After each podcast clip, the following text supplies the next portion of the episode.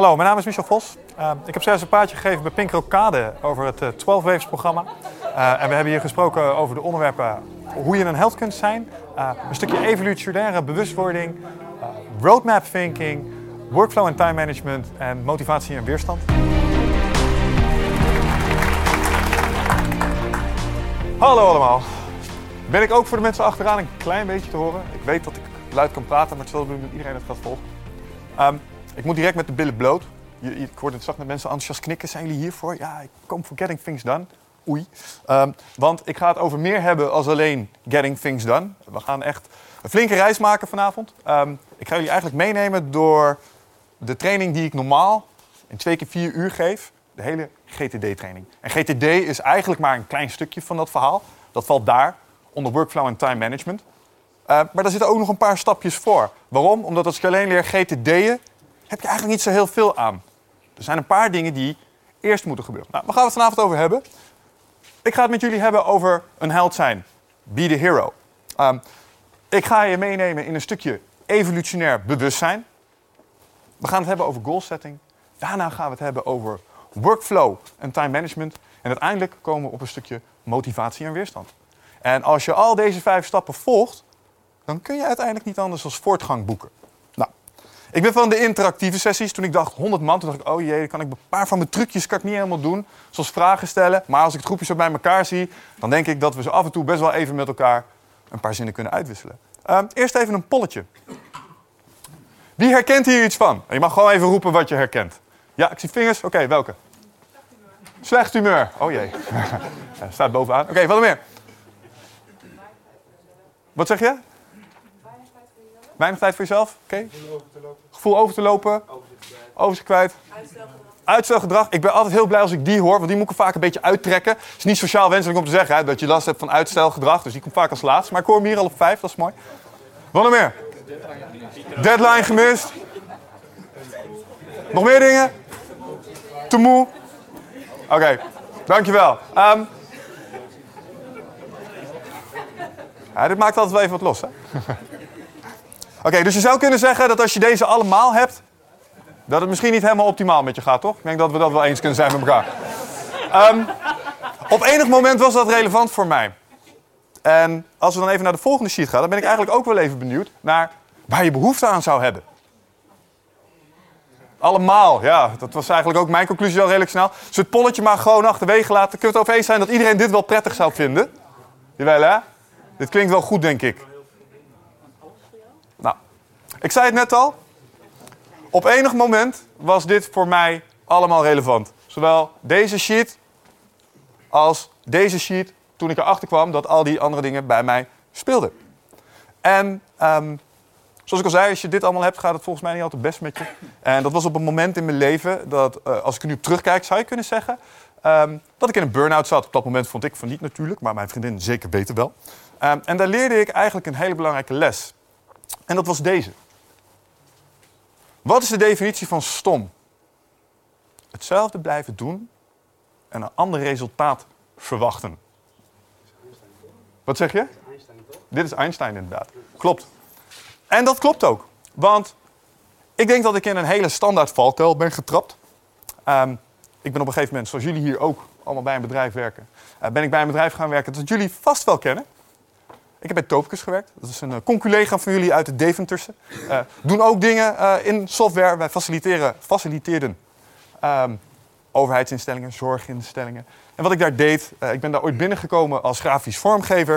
Ik heb daar een carrière, carrièrepad doorlopen en ik ben van functioneel analist naar projectleider naar unit manager gegaan. Waarbij ik mocht pionieren in een business unit. Wij hanteerden het businessmodel van Eckert. Wat betekende dat we op 25 man gingen afsplitsen van een business unit en creëerden we een nieuwe cel met een levensvatbare propositie. Uh, en ik mocht samen met een van de directeuren mocht ik daar meedraaien. En de levensvatbare propositie was de jeugdzorg.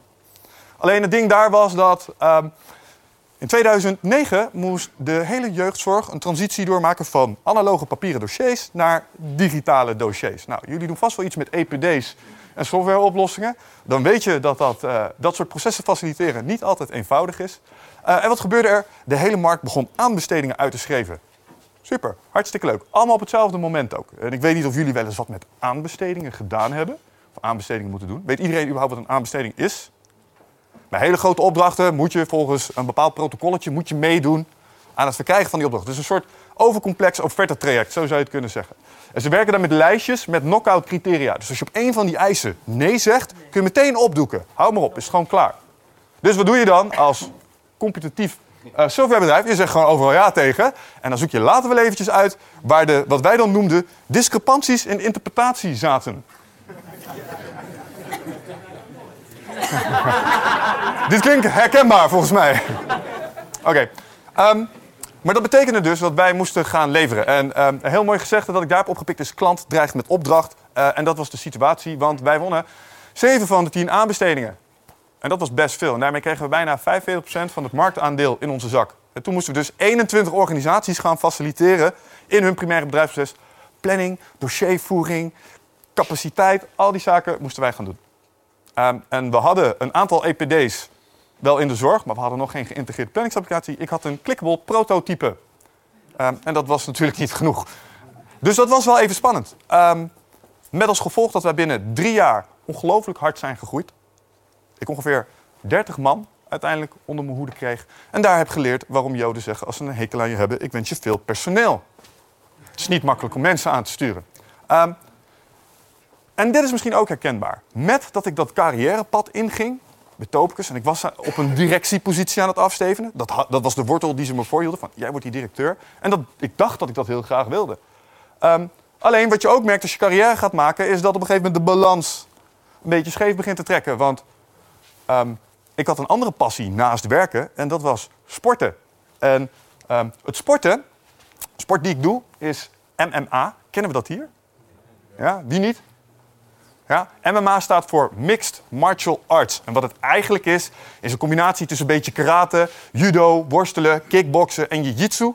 Um, en daarmee uh, ga je dan in een full contact setting, uh, kun je daar wedstrijden of toernooien in doen. En dat deed ik best wel fanatiek vanaf mijn achttiende. Trainde drie keer per week. Alleen toen ik plots voor mijn carrière ging, begon ik te merken dat die aandacht voor dat sporten af begon te nemen. En dat gelijktijdig de klachten die ik aan het begin liet zien, begon het toe te nemen. Want ja, je moet voor die positie, dus je moet werken, je moet knallen, je moet gaan. Um, alleen toen ik erop terugkeek, dacht ik van ja, maar ik ben hier eigenlijk helemaal niet meer aan het doen wat ik echt leuk vind. dat is belangrijk. Dat je dingen doet die je echt leuk vindt. Dat je hartstocht volgt. En op een gegeven moment in die functie van, nou ja, unit manager, bijna directeur, trok ik de conclusie, ik vind hier eigenlijk helemaal niks aan meer. En dat was moeilijk. Want dan kom ik even bij het stukje Be the Hero. Ik moest iets gaan doen waarvan ik eigenlijk diep in mijn hart al wist. Ik moet dit gaan doen, maar het was echt heel erg eng. Ik moet namelijk een keuze gaan maken om hier afscheid van te nemen en iets anders te gaan doen. En dat ben ik uiteindelijk ook gaan doen. Maar hoe ben ik dat gaan doen? Nou, door getting things done in mijn leven te krijgen. Ik kreeg het boek, was op vakantie in Mexico. Ik las het boek en ik dacht, ja, dit is mooi. Dit drukt op knoppen in mijn hoofd. Want wat GTD zei is, als jij niet weet waar je echt heen wil... en je hebt dingen in je hoofd waarvan je eigenlijk weet, dit wil ik echt... maar je manifesteert ze niet door ze op te schrijven of ze uit te spreken. Wat ik namelijk wilde, is ik wou fit en vitaal zijn. En ik wou meer met sport doen. Ik wou helemaal niet alle dagen in escalatiegesprekken zitten en functioneringsgesprekken doen. Vind ik helemaal niet interessant, kreeg ik geen energie van. Waar kreeg ik wel energie van? Mensen helpen. Vond ik hartstikke mooi. Dus ik moest gaan kiezen. En GTD zei, schrijf nou eens alles wat in je hoofd zit, waar je mee loopt, wat aandacht vraagt, schrijf dat nou eens op. En met dat ik dat begon te doen, werd mijn lijstje van dingen die ik echt wilde, werd heel anders dan de dingen die ik aan het doen was. Ik wilde werken aan mijn gezondheid. Ik wilde weer fit zijn. Ik wil niet moe zijn als ik bovenaan een trap sta. Dat kan niet. Snap je? Dat vond ik belangrijk. Dus dat heb ik gedaan. En ik ben uiteindelijk gaan GTD'en. Dus ik ben die dingen gaan opschrijven en ik ben het gaan manifesteren. Dus ik ben het gewoon gaan doen. En ik was toen nog unit manager. En de grap was, de omgeving begon het te merken. Hey, deze gast is iets anders aan het doen. We weten niet wat het is, maar de kwaliteit gaat omhoog. Er is veel meer focus, hij heeft veel meer energie. Hij is weer aan het sporten. Dat is opmerkelijk. En mijn omgeving begon mee te GTD'en. Die begon dat ook te doen. Dus het werkte heel aanstekelijk, want het geeft je een bepaalde betrouwbaarheid, het geeft je overzicht en het gaf mij heel veel rust. En dat had ik nodig om de juiste keuzes te kunnen maken. Nou, um, uiteindelijk kreeg ik het verzoek van een aantal andere directieleden binnen Topicus om een aantal mensen die op de bank zaten, dus met een burn-out echt thuis zaten, om die onder mijn hoede te nemen. Kun je ze leren GTD'en? Ja, kan ik wel, heb ik toen gezegd, maar ik ben ervan overtuigd dat het geheim van mijn herstel ook hierin zat, in het sporten. Dus Enerzijds om een koppelpoort te maken. En anderzijds ook wat aandacht gaan geven aan mijn vitaliteit. En hoe iedereen aandacht aan zijn vitaliteit geeft, nou, daar kun je het dan over hebben. Maar het verschil tussen iets doen en niets doen is al fenomenaal. Dus ik ben mensen binnen Topicus gaan begeleiden daarin. En langzaam maar zeker ontstond daar dus een soort bedrijfje uit. Ik ben vitaliteitstrajecten gaan doen. Ik ben uh, persoonlijke effectiviteitstrajecten gaan doen. En uiteindelijk heb ik de sprong gemaakt naar het zelfstandig ondernemerschap. Heb ik afscheid genomen van Topicus. En ben ik voor mezelf begonnen. Maar daarvoor moest ik eerst de hand op de stoel van die directeurstoel leggen om te weten: dit is niet wat ik wil. Dit is wat ik echt wil. Want als ik echt opschrijf waar mijn passie ligt, dan kom ik hierop uit. Nou, die lijn hebben we vervolgens doorgezet. En ik ben alleen nog maar dingen gaan doen waar ik echt, echt enthousiast van werd en waar ik in geloof. Um, hier is een soort spin-off uit ontstaan, Nutrofit. Wij verkopen supplementen en functioneel trainingsmateriaal. We zijn ooit begonnen omdat we deze dingen... Wie kent kettlebells? Is wel getraind met een kettlebell? Ja, die jongens van Onet, die hadden ze helemaal uitgesneden in mooie apenkoppen en zo. Die wilden we eigenlijk hebben. Oh, dat is mooi spul. Laten we dat eens uh, overhalen vanuit Amerika. En um, nou ja, toen zagen we dat ze nog meer mooie producten hadden en toen zijn we dit uh, opgestart. Um, en dit loopt, dit loopt leuk. Omdat we hier de methodiek van het GTD en het roadmap denken op hebben losgelaten. Maar dit was een opstapje naar nog eigenlijk iets veel leukers. Uh, namelijk naar eindbazen. Dit is mijn podcast, doe ik samen met Wigert Meerman. Dat is ook mijn compagnon in Nutrofit. En dit was eigenlijk een beetje een onverwacht succesje. Wij wilden graag ondernemen. En dat kwam omdat wij luisterden naar podcasts uit Amerika. En daar werd juist gehamerd op het feit van volg je passie, werk eraan, stop er tijd in, denk aan de stippen aan je horizon. En dat zijn we hiervoor ook gaan doen. En het leuke is dat dit op een gegeven moment is gaan werken. Want we hebben inmiddels 38 afleveringen geschoten. Meer dan 100 uur aan content. En we hebben nou ja, over de 300.000 luisteraars weten te verzamelen in een jaar tijd. En dat is best fenomenaal, vonden wij. Uh, we hebben fans, we krijgen zo af en toe berichtjes. Er wordt geluisterd naar de content die we produceren. We krijgen leuke respons daarop. De gasten worden ook steeds beter. En we staan regelmatig op één in iTunes. En wij zijn ervan overtuigd dat dat komt omdat we constant in onze passie aan het werk zijn. Met een bepaalde overtuiging en een daadkracht. Omdat we met een bepaald systeem en een bepaald protocol werken. We hebben hou vast. We weten constant wat we moeten doen. Nou. Tot slot ben ik begonnen met een programma, 12 Waves. En eigenlijk ga ik je 12 Waves minus een klein stukje in het kort geven vandaag. En 12 Waves is een programma dat zich inderdaad richt op evolutionair awareness, goal setting, workflow, stukje intervisie, uh, Entheogenics, waar ik in de pauze nog wel iets over wil vertellen. En physical fitness, dus echt vitaliteit. En het is een protocolletje. Um, en het combineert dus deze elementen. En als je eigenlijk kijkt wat er gebeurt is dat ik mensen meeneem in het volgende proces. We werken op effectiviteit en workflow. Maar we doen ook dingen aan leiderschap en mindgame. Dus het is heel leuk dat je werk goed georganiseerd hebt. Maar je kan de meest prachtige takenlijst hebben. Als je niet de discipline hebt om de dingen te doen die er moeten gebeuren. En die discipline die wordt beïnvloed onder andere door hoe jij je vitaliteit verzorgt. Dan gebeurt er niks. Dus eigenlijk leer ik mensen, bouw een roadmap. Implementeer een workflow. Werk in golven, iteratief. We kennen hier allemaal Scrum wel, denk ik. Um, overwin uitstelgedrag. En hoe je dat dan moet doen. Organiseer een wingman. En dat is gewoon iemand, een buddy. Iemand die met je meedraait. Iemand die jouw doelen ook kent. Um, en verbeter je mentale en fysieke energie. Wat het met name doet, is het borgen van het realiseren van je doelen en ambities in een robuuste ontwikkelmethode. Want de grote frustratie die ik had, maar die ik ook bij anderen zag, is: wie is er wel eens een keer naar zo'n training geweest waarbij je lekker mocht nadenken over waar je over twee tot drie jaar wilde staan? Mocht je alles mooi opschrijven, zo, ah, kikken, moodboards, vision boards, lekker visualiseren. Wel eens mensen gedaan hier? Hoe willen ze van terechtkomen? Weinig waarschijnlijk. En hoe komt dat? Want dan heb je het mooi opgeschreven en dan eh, helemaal geïnspireerd het weekend in. Volgende maandag kom je op kantoor. Telefoon gaat, boze klanten. E-mailbox loopt vol. Baas aan het eind van de gang, zo'n pak papier voor jou.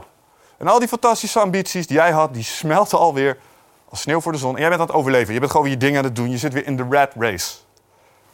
En dat is jammer, want je hebt nagedacht over waar je heen wil. En nou sta je hier en je bent geen voortgang aan het boeken. Nou, wat deze methode doet, is die twee werelden aan elkaar rijgen. Met een paar simpele instrumenten. Uh, enerzijds proberen we dromen, ambities en doelen proberen we uit je hoofd te krijgen op papier. Dat doen we aan deze kant. Dat doen we middels visualisatie, storytelling en een roadmap. Zometeen gaan we nog iets meer over storytelling vertellen. Maar je moet jezelf in principe een verhaal vertellen over je leven. Ehm, en dat borgen we dan in die weerbarstige praktijk middels Agile, Scrum, GTD en een stukje intervisie als gevolg van een wingman. En daarmee trekken we die dromen en ambities naar de realiteit. En de truc van dit systeem is dat, ik vroeg net, wie kent MMA? Nou, dat is belangrijk omdat MMA als eigenschap heeft dat het alles overal vandaan jat. Kijk, wat, wat MMA is, is knokken. En als ik een tegenstander heb en die kan bepaalde dingen, ja, het is mijn doel om hem te verslaan. Dus het is leuk dat je allerlei vechtsport hebt met allerlei leuke technieken, maar als het niet werkt, heb je er niks aan. Dus wat doet MMA met name? Kijken wat werkt uit welke stijl. Oh, dit doet het heel goed. Een knie uit het kickbox is perfect. Een trap uit het taekwondo is heel mooi. De worp uit het judo kunnen we ook gebruiken. Maar er zitten ook dingen in, daar heb je niks aan. Nou, die vergeten we vervolgens. Wij hebben eigenlijk hetzelfde gedaan met time management methodes, um, visualisatiemethodes, dingen om dingen uit je hoofd te krijgen. En dat wat werkte, hebben we eruit genomen en zijn we gaan gebruiken. Dat heeft geresulteerd in een soort cyclus. Geen zorgen, je krijgt deze sheets. Dus als je dit allemaal een keer rustig in detail nog een keer wil nabladeren, dan kan dat. Als je een beetje loes kijken van het is klein. Dit hoef je niet uh, helemaal door te nemen. Maar waar het om gaat is dat het eigenlijk een protocolletje is dat werkt in een iteratie. Dus je gaat eigenlijk een maandelijkse cyclus in, waarbij je op basis van je roadmap en je workflow zorgt dat die mijlpalen die jij voor jezelf hebt gesteld, elke keer weer onder de aandacht komen. En elke keer weer worden geallockeerd, ingepland en op worden bewogen. Ehm, en dat is wat dat protocol inhoudt. Nou, het doel van het protocol is momentum. Wat ik mensen probeer te geven is het gevoel van voortgang. Want dat is het meest verslavende gevoel wat er is, denk ik. Als jij weet dat je daarheen wil, en je weet dat er allerlei obstakels en hindernissen zijn, maar toch lukt het je om daar te komen, dat is een bijzonder bevredigend gevoel. En dat voelt ook goed. Ehm, ik omschrijf het ook wel zo. Dit is ook een gevoel van momentum. Ploeteren om de heuvel op te komen, op je sleetje gaan zitten en er vervolgens afglijden. En dat glijden is natuurlijk het moment. Het momentumgevoel. Um, ik heb deze training best wel vaak gegeven. En ik heb eens een keer geprobeerd om dit verhaal in een modelletje te gieten. Um, discussie was altijd uh, in de training: wat is succes? Gaan we die exercitie hier nu even niet doen, maar je mag ervan uitgaan dat over het algemeen uh, de definitie uitkomt dat succes voortgang is. Dus niet een grote huis, geen mooie auto, weet je, dat zijn niet, want dat is misschien het eerste waar je denkt als je het hebt over succes. Nee, het is het boeken van voortgang. Succes is heel individueel. Mijn succes is niet jouw succes, niet jouw succes. Jullie hebben allemaal individuele doelen. Maar op het moment dat je naar die doelen toe beweegt, ah, dan wordt het interessant, want dan ben je succesvol. Um, en als je met GTD aan de slag gaat, dan leer je al redelijk snel dat dromen en ambities, dus die realiseren en daarmee je succes realiseren, eigenlijk altijd uiteenvalt in concrete, korte termijn gewenste uitkomsten. Met andere woorden, als ik 10 kilometer wil leren hardlopen, dan is het eerste doel wat ik heb 1 kilometer leren hardlopen. En daarvoor kan ik gewoon een actie uitvoeren, namelijk gewoon een uurtje trainen. Snap je? Hetzelfde geldt voor een klant binnenhalen valt uiteen in concrete gewenste uitkomsten. De eerste gewenste uitkomst is misschien wel een goede offerte. Daar horen acties bij. Dat is wat je hier ziet. Dus je hebt doelen, daar vallen projecten in. Dat zijn eigenlijk dingen die uit meer dan één of twee acties bestaan. Als we, het hier, als we hier hebben over projecten, zijn het altijd gewenste uitkomsten. Nieuwe schoenen kopen, zijn meer dan twee acties, is een project. Een offerte opleveren bij een krant, ook een project. Kijk, vaak zijn projecten een hele implementatie. Nee, dat is een verzameling van projecten met allemaal deelgewenste uitkomsten. Dit is waar voortgang woont. Als je dit spel goed gaat spelen, gecombineerd met waar je naartoe wil, dan kan je niet anders als voortgang boeken, mits je doet. En dat was een beetje de truc in mijn verhaal. Dit doen werd steeds zwaarder, omdat dit steeds minder werd, energie. En dat kwam door te veel stress en dat kwam ook door te weinig zorg voor mijn biologische machine. Dus het werkt aan twee kanten. Het is leuk dat je bepaalt waar je naartoe wil, maar als je dit apparaat niet verzorgt, dan wordt het steeds moeilijker om de energie op te brengen om je voortgang te boeken. Dus eigenlijk hebben we het ook over energie optimaliseren. Dat is belangrijk. Ik geloof ook dat een droom zonder een plan eigenlijk niet meer is als een wens. Dus we zullen een plan moeten gaan formuleren om onze doelen daadwerkelijk te manifesteren. Maar ik geloof ook dat we daarbij voor de voeten worden gelopen door het feit dat we nog een soort innerlijke aap in ons hebben. wij komen 98% overeen met chimpansees op DNA-gebied. Hm, je zou kunnen zeggen dat dat heel dicht bij elkaar ligt. En ik denk dat je daar last van hebt in de uitvoer van je werk. En ik ga je laten zien waar. Ik geloof ook dat je dus moet werken aan je vitaliteit. hoe gezonder jouw machine, hoe beter dat is. Ehm, En het zal niet makkelijk zijn. Kijk, als je in de vechtsport iets leert, is dat je tegenstander echt zijn uiterste best gaat doen om jou, je doel, namelijk hem overwinnen, niet te laten behalen. Het is in het echte leven ook een beetje zo. Er zullen altijd dingen zijn, altijd obstakels zijn. Er zullen altijd mensen zijn die je misschien tegenwerken of een eigen agenda hebben. Het zal niet vanzelf gaan. Soms wordt het moeilijk, soms zul je falen. Geef niet. Opstaan, knokken, doorgaan. Dat hoort er ook bij. Het gaat om doen. Er zijn dus ook gewoon no compromises. Als je denkt dat dit een quick fix is, oh mooi, als ik dit ga doen, dan wordt het magisch. Allemaal voor me geregeld. Nee, het is gewoon hard werken. Alleen ik denk dat je slim kunt nadenken over hoe je je werk doet. Dus in welke volgorde je bepaalde zaken doet en hoe je je taken uitvoert. En daarbij is het belangrijk dat jij dus de held bent in je eigen verhaal.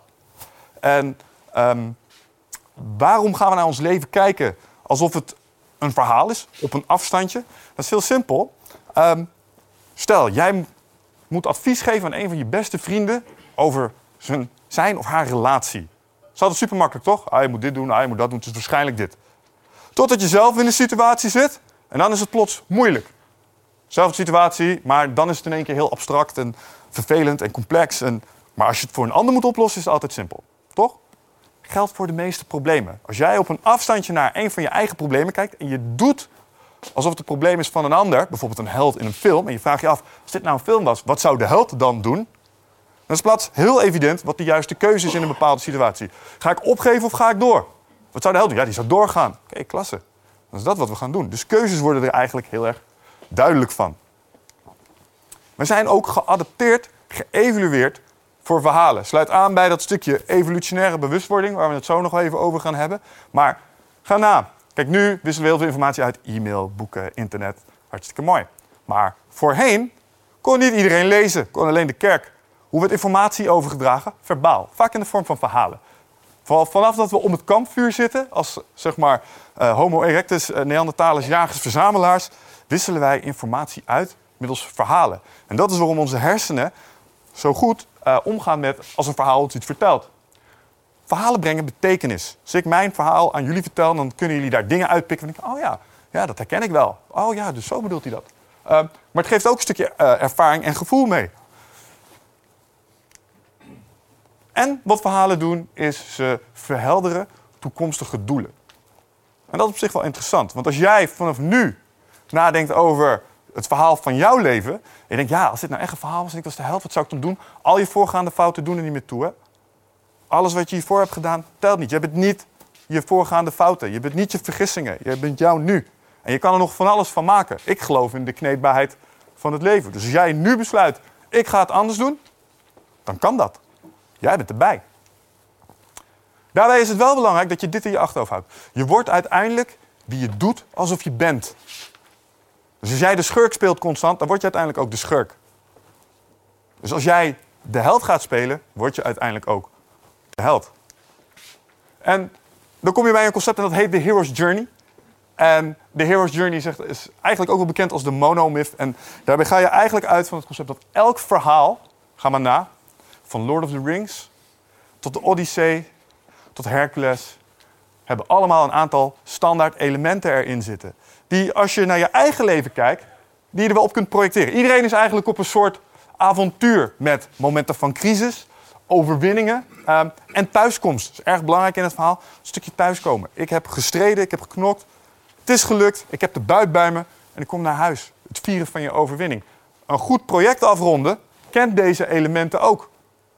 En als jij dus in die context opereert en je gaat er naar kijken van als dit nou een verhaal was, wat zou ik dan doen? Geven we dan nu op? Gaan we door? Nou, gaan we door.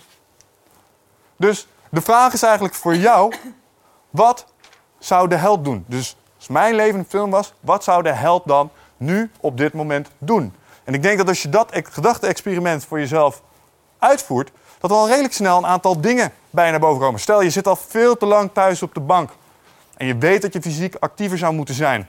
Wat zou de held doen? Zou die lekker op de bank blijven zitten, koekjes eten? Of zou die gewoon aan de bak gaan? Ik denk dat laatste. Snap je? Dus op die manier moet je gaan kijken naar je leven. En straks, als we het gaan hebben over doelen zetten, naar je doelen. Alleen, zei het al, we moeten het ook hebben over een stukje evolutionair bewustzijn. Ik denk namelijk dat wij apen met smartphones zijn. bedoel, de held spelen is echt hartstikke leuk, maar in de praktijk zijn we apen met smartphones. Deze meneer, ik ben groot fan van deze meneer, Joe Rogan, zei er het volgende over. Als ik jou het bos instuur met een bijl, hoe lang dan voor jij mij een e-mailtje kunt sturen? En daarmee bedoelt hij eigenlijk zeggen, ja, het is heel verleidelijk om te denken dat je slim bent, want je hebt een smartphone, je hebt internet. Ja, ik kan ook googlen. Ik voel me heel slim als ik google. Zeg niks. Het is allemaal kennis die anderen hebben vergaard. Snap je? Dus eigenlijk is het soms voor ons een beetje verleidelijk om te denken... ja, maar we zijn toch slim en we zijn geen apen meer... en wij hebben geen last van die oude systemen. Want kijk, smartphone. En kijk, zelfrijdende auto's en beurzen online. Nee, je staat op de schouders van een aantal iteraties aan kennisvergaring voor jou. Er zijn een heleboel slimme mensen die een heleboel dingen hebben uitgezocht voor jou. En daarom kun jij je nu slim voelen. Maar je moet je realiseren dat we toch nog wel een beetje last hebben van deze systemen. Want als je kijkt naar 15.000 jaar geleden. 15.000 jaar klinkt heel lang, hè? Klinkt echt heel lang. Maar 15.000 jaar geleden in de geschiedenis van deze aardkloot hier is echt niets. Als je zeg maar één dag zou nemen, of je zou 12 uur nemen op een klok, dan is onze aanwezigheid op deze planeet als mens de laatste minuut. Zo niet de laatste 30 seconden. 15.000 jaar op die schaal is minder als een seconde. En de grap is dat wij denken dat er een heel groot verschil zit tussen deze meneer en deze meneer. De truc is, Crunk en ik lijken echt biologisch gezien één op één op elkaar. Wij zijn niet zo heel erg verschillend. Alleen hoe wij ons leven leiden is aanzienlijk verschillend. Vroeger bracht deze man zijn tijd door met eten, eten verzamelen en eten opeten, slapen, ontspannen, liederen zingen, verhalen uitwisselen, soms wat op een muur kladderen. Ehm, en propagatie. Weet iedereen hier wat propagatie is? Nee? mooi, ik heb plaatjes. Uh, het is voortplanting. Voortplanting van de soort.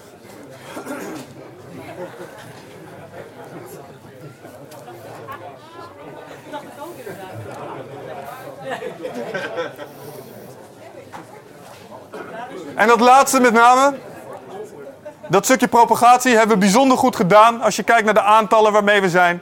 Er is een tijd geweest dat er maar 10.000 van ons, Homo erectus, over deze planeet heen liepen. 10.000 maar. Dat is echt niet veel. We zijn nu met bijna 7 biljoen. We produceren er nu 10.000 per minuut ongeveer. Dus dit stukje hebben we echt bijzonder goed gedaan. Um, maar als je kijkt naar uh, de situatie waar we nu in verkeren, dan zou je kunnen zeggen dat onze sabeltandtijger en wolf zijn ingeruild voor deze twee. We eten aanzienlijk anders. Onze manier van ontspanning is volkomen veranderd. En wie maakt zich hier wel eens schuldig aan?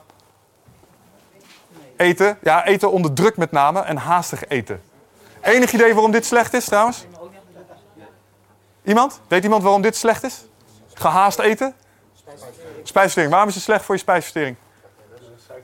Suikerspiegel, bijna.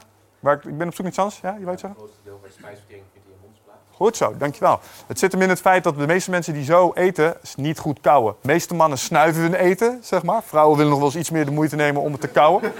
um, maar dat kauwen is heel belangrijk. En zo af en toe ga ik een paar krenten van vitaliteitskennis ertussendoor proppen. Dat kauwen is belangrijk omdat in het kauwproces wordt er een bepaald enzym in je mond aangemaakt. En dat enzym dat ondersteunt de spijsvertering. Dus jij moet eigenlijk goed kauwen om dat enzym in je spijsvertering te krijgen. Want dat breekt je eten af. Dat is waarom groene smoothies ook een beetje verraderlijk zijn. Groene smoothies denk wel, ah, super gezond. Kloek, kloek, kloek, kloek, kloek. Ja, jammer, je moet kauwen op je smoothie.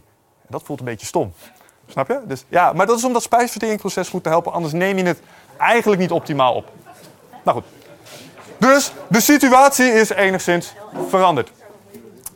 En dat brengt me eigenlijk bij de eerste tip die ik voor je heb als het gaat om het verbeteren van je eigen effectiviteit en een stukje persoonlijk leiderschap.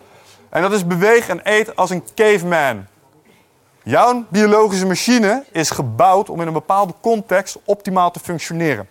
Ik stel niet voor dat je op de hei gaat wonen en weer met stokken gaat jagen.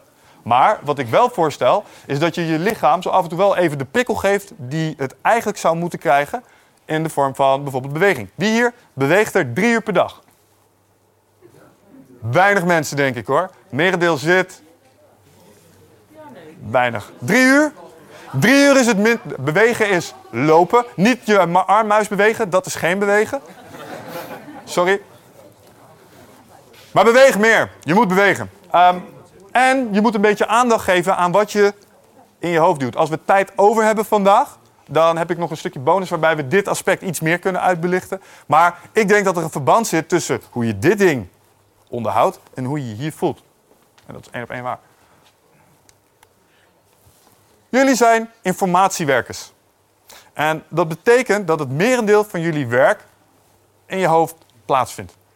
Um, daarom is het misschien wel interessant om eens heel even te kijken naar dat productieinstrument van ons. Ik denk niet dat de hersenchirurgen in de zaal zitten, dus we kunnen het vandaag een klein beetje makkelijk houden. Ehm, maar we beginnen even met het reptielenbrein. Dus een reptile brain. En dit is een mooi stukje hardware dat we over hebben gehouden aan miljoenen jaren evolutie. En dit doet echt een heleboel dingen automatisch. Spijsvertering, zweten, hartslag, schrikken soms. Totdat ik het zojuist zei, ademhalen. Um, en doet nog meer dingen heel mooi automatisch voor ons. Vragen we helemaal niet om. Um, even een klein vraagje. Wat is het eerste wat je doet als je wakker wordt? Ja, oké, maar daarna? Je bent wakker en dan? Je bent wakker en dan? Uitrekken. Uitrekken. Ja, en daarna? Je bent uitgerekt, je slaat de deken af, wat ga je daarna doen? Douchen. Niemand gaat naar de wc als ze net wakker zijn? Ja, toch? Plassen is toch het eerste wat je gaat doen? Dit reptielenbrein doet daar twee dingen in. Hij doet twee dingen. Eén, het scheidt een hormoon af dat ervoor zorgt dat jij daadwerkelijk de behoefte hebt tot ontlasting. Want je hebt de hele nacht afvalstoffen aangemaakt en die moeten eruit. Je lever is echt heel druk geweest. Dus je, lichaam geeft een signaal oké, je moet nu ontlasten, want die zorg moet eruit. Maar wat doet het nog meer? Kijk, jij hebt bepaalde slaapcycli. En op het moment dat jij je diepe slaap uitkomt, dan heeft je lichaam dat in de gaten. Oh, hij begint een beetje te bewegen. Dus de ademhaling verandert. Weet je wat ik ga doen? Ik ga de bloeddruk naar zijn hoofd maar vast een beetje opvoeren. Want ik weet wat hij zo gaat doen. Waarom is die bloeddruk in je hoofd zo belangrijk? Ah, ben je wel eens te snel opgestaan van de bank? Oké, combineer dat nou eens met heel nodig moeten plassen. Dus je wordt wakker, geen bloed in je hoofd, je slaat je deken eraf, je stapt je bed uit, je flikkert recht voorover op je neus. En je moet wijlen die ochtend. Niet wenselijk. Doet hij allemaal voor je. Top.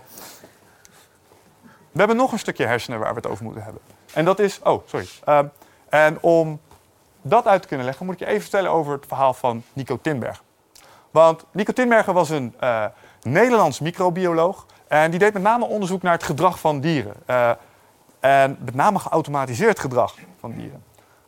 En een van de dingen die hij heeft ontdekt, is dat sommige instincten, sommige systemen die in dieren zitten, en wij zijn ook dieren, maak je geen illusies, um, en die zijn niet begrensd. Het voorbeeld van de pauw vind ik altijd wel een mooi. Wie weet hier hoe een pauw, een vrouwtjespauw, een mannetjespauw selecteert? Van, oh, daar wil ik wel mee trouwen. Veren, heel goed. Wat doet een mannetjespauw? Peacocking. Die laat zijn verentooi zien. En hoe voller en hoe mooier die verentooi is, hoe waarschijnlijker het vrouwtje hem zal kiezen als partner. Wat is nou de truc? Moeder Natuur heeft dat niet begrensd. Dus als jij het meest mooie, aantrekkelijke mannes, mannetjespoutje hier neerzet... en je zet er een neptooi naast... gewoon eentje die we maken van plastic... die open en dichtklapt en knippert en lampen en van alles erop en eraan... dan heeft zo'n vrouwtjespauw dat gewoon niet in de gaten. Die kiest dan voor de neppauw. En dat is interessant, want dat sluit niet heel goed aan bij een van de primaire instructies, namelijk voortplanting. Want je kan niet voortplanten met zo'n nepding. Dus dat heeft dat ding dus niet in de gaten. Hm, interessant. Sommige, uh, sommige vogels hebben dat ook. Als een nest met vogeltjes gevoederd wordt, hoe gaat dat dan, denken jullie? Dus we hebben vier vogeltjes. Mama komt terug en die gaat al die vogeltjes lekker eten lopen geven. Toch? Nee, heel goed. Want wij hebben een beetje te veel Disney-perceptie als het gaat om moeder natuur. Dat werkt helaas anders. Wat doet moeder namelijk echt? Die komt aan, die heeft beperkt eten. Het zijn er vijf, ik heb genoeg voor vier. Ik kies degene met het meest gele bekje, die het meest ver open staat. Die is het gezondst. Die voeder ik als eerst. Daarna de tweede, daarna de derde, daarna de vierde. De vijfde, nee, geen eten meer voor jou. Jij bent toch het kneusje. Jammer joh. Je gaat gewoon dood. Wat blijkt nou? Zet jij daar een nepvogeltje tussen met een nep element, neongeel, weet je, kan als de Exorcist helemaal open en dat soort dingen, super eng. Um, dan krijgt dat het eten. Dus dat is ook niet begrensd. En de grap is dus dat als dat geldt voor andere dieren, wat betekent dat dan voor ons? Als je deze kent, niks vertellen.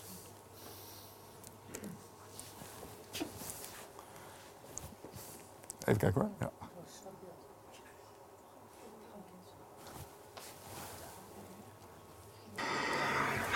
Passes does the team in white make?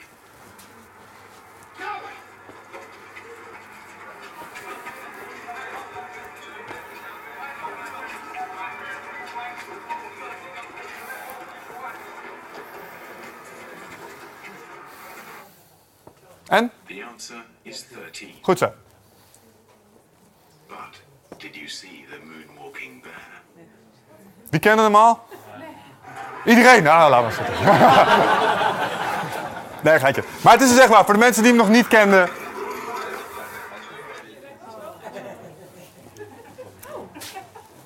Wat gebeurde hier nou? Eh, Als je hem al, zeg maar, ja, nou wat gebeurde dus? Er liep een moonwalkende beer door het beeld en jij zag hem in eerste instantie niet. Waarom laat ik dit zien? Omdat dit een bewijs is van wat ik zojuist zei. Jij hebt systemen in je donder zitten die getriggerd kunnen worden zonder dat je erom vraagt dan ineens dingen doen waarvan je helemaal niet zou verwachten dat zou moeten gebeuren.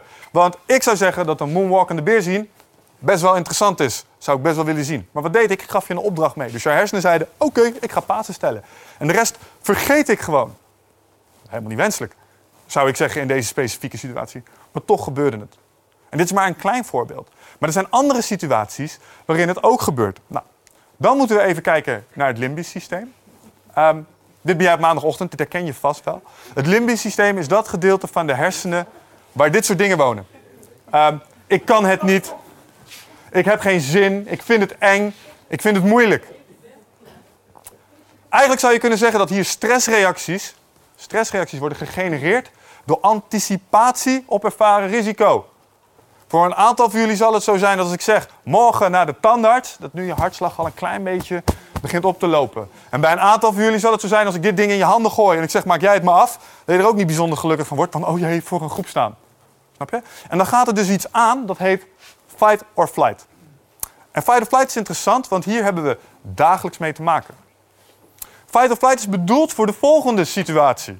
Dus fight, freeze or flight. Stel jij loopt over de Veluwe. En dit springt uit de bosjes. Ontsnapt uit de circus. Ik weet het niet. Rens heeft zijn tent verkocht. Dit ding hebben ze losgelaten. En die loopt over de Veluwe. En jij loopt hier met je partner en met je, eh, met je kroost. En dit ding eh, springt uit, uit de bosjes. Nou gebeurt er één van de volgende drie dingen. Flight. Rennen schatje, laat hem maar achter. We maken wel een nieuwe. Dat is één.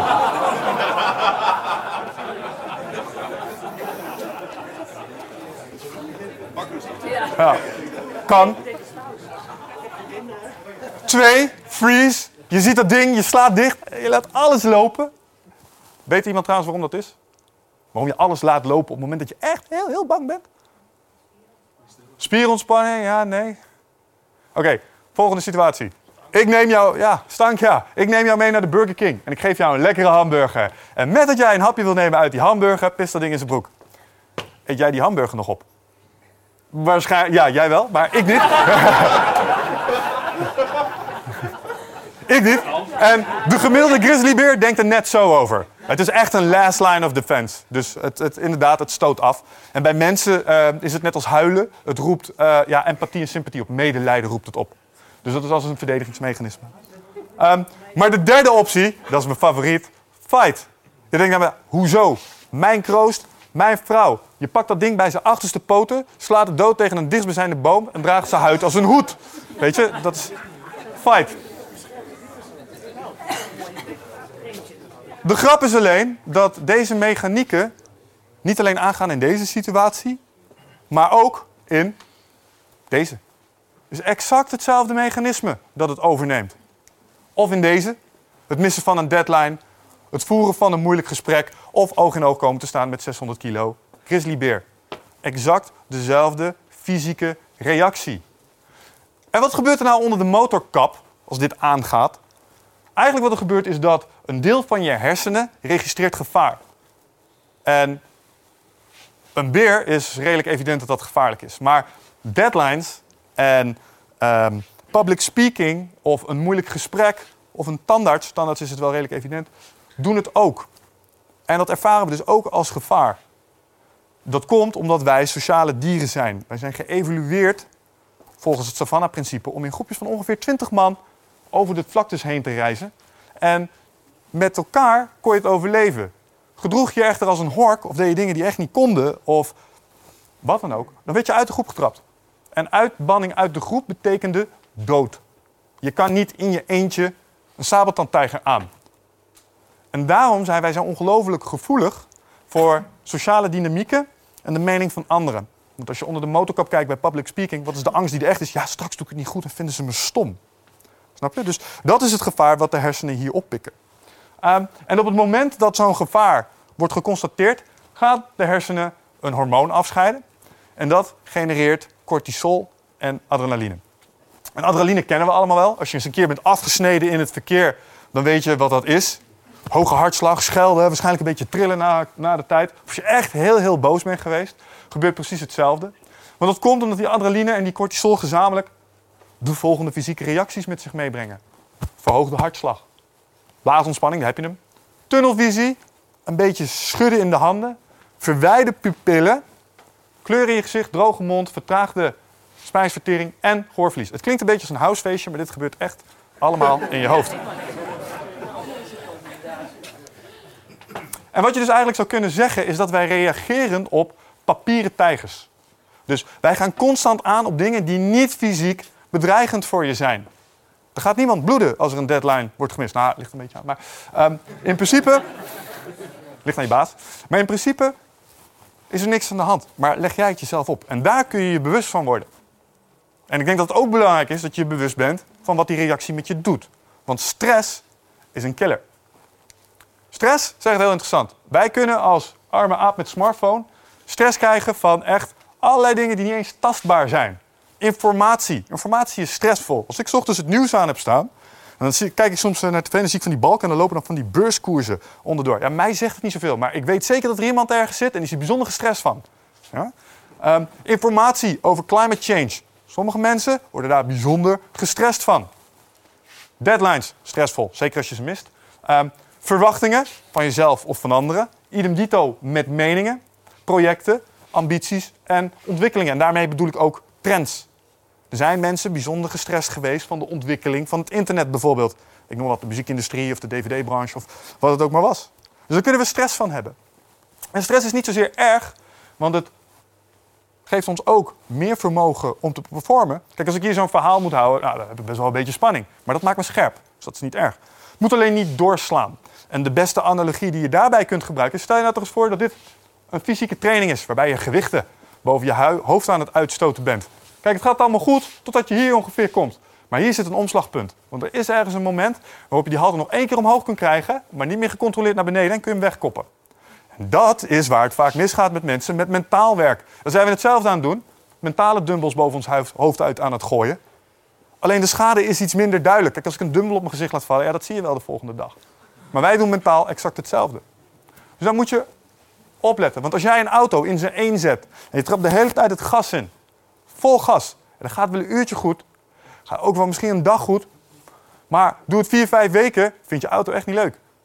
Snap je? Dus wees daar scherp op. Nou, wat is nou het funeste aan stress? Dat is de cortisol. Uh, waarom? Omdat cortisol een heleboel uitwerkingen in je lichaam kan hebben waar je misschien in eerste instantie niet eens aan denkt. Want de meeste mensen die gestrest zijn, ja, een beetje hyper, ik slaap slecht, ik heb hoofdpijn misschien. Maar het kan ook andere dingen doen. Dit is een, uh, een scenario, uh, deze ben ik in het echt tegengekomen. er was iemand die was bijzonder gestrest. En daardoor dus cortisol. Maar het probleem bij hem was dat het niet op zijn hoofd of op zijn schouders sloeg. En bij hem sloeg het op zijn maag. Sommige mensen die heel veel stress hebben, hoor je toch oh, ik glas van mijn maag, joh. Wat is dat? Dat is echt je maag-darmwand die ontstekingen heeft. Cortisol, te veel cortisol, zorgt voor ontstekingen in je, darm, in je darmsysteem. En tast daarmee dus ook je spijsvertering aan. Waarom is dat erg? Nou, dat, dat ondermijnt je van binnenuit. Want als je spijsvertering niet goed is, is je voedingopname dus ook niet goed. Het is leuk dat je er vijf boterhammen in hebt gegooid. Maar wat nou als je er maar voor ongeveer twee boterhammen energie uit hebt gehaald?